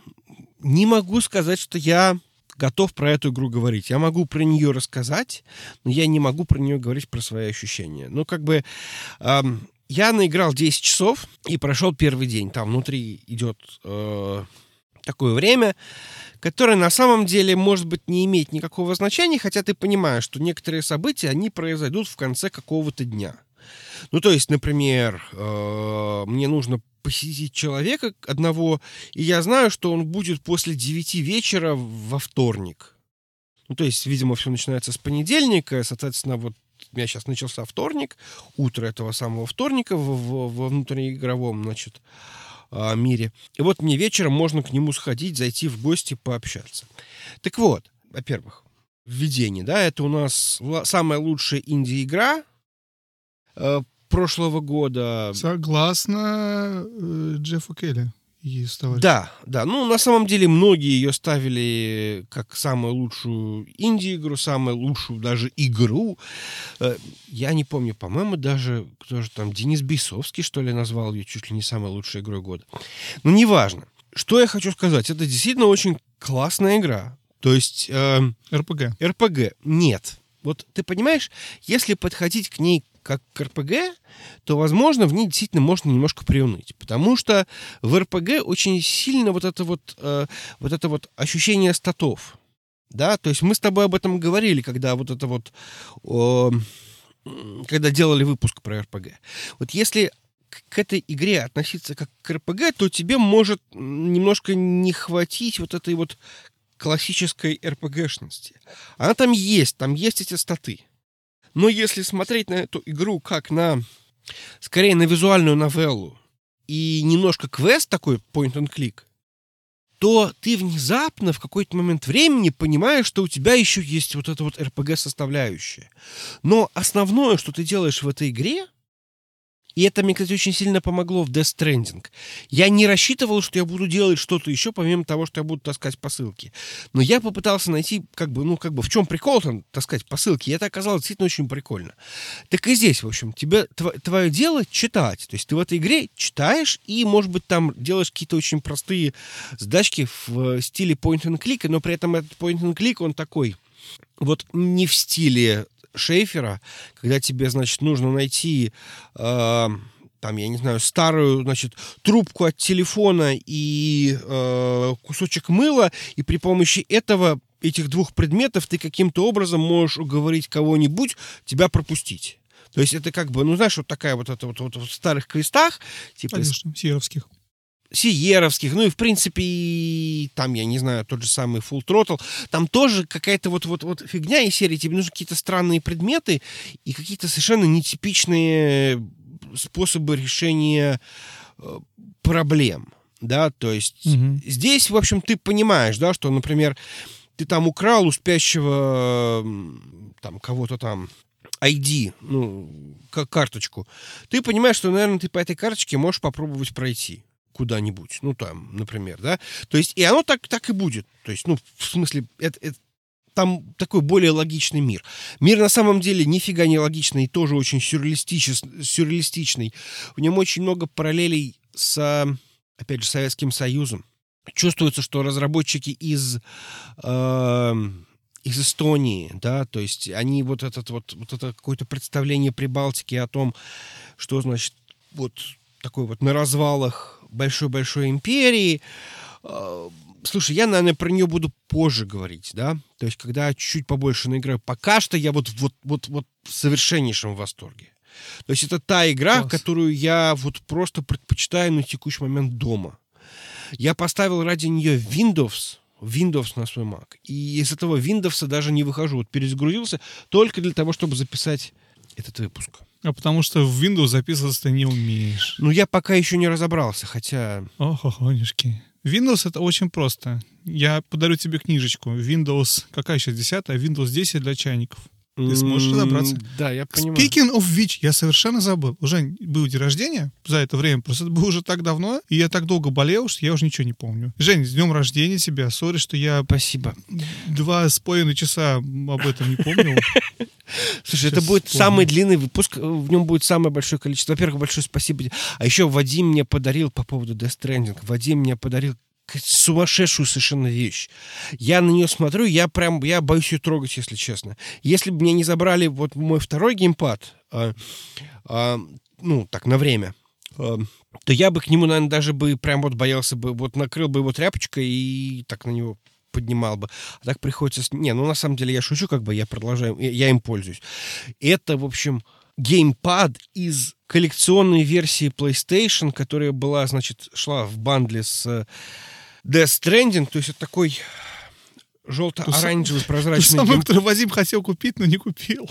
Да, да, ну, в общем, короче, он потрясающий. То есть, прям, а, я, я, короче, я, да, я... Но он выполнен в стиле вот этого BB... э, Контейнер для BB, для BB, да.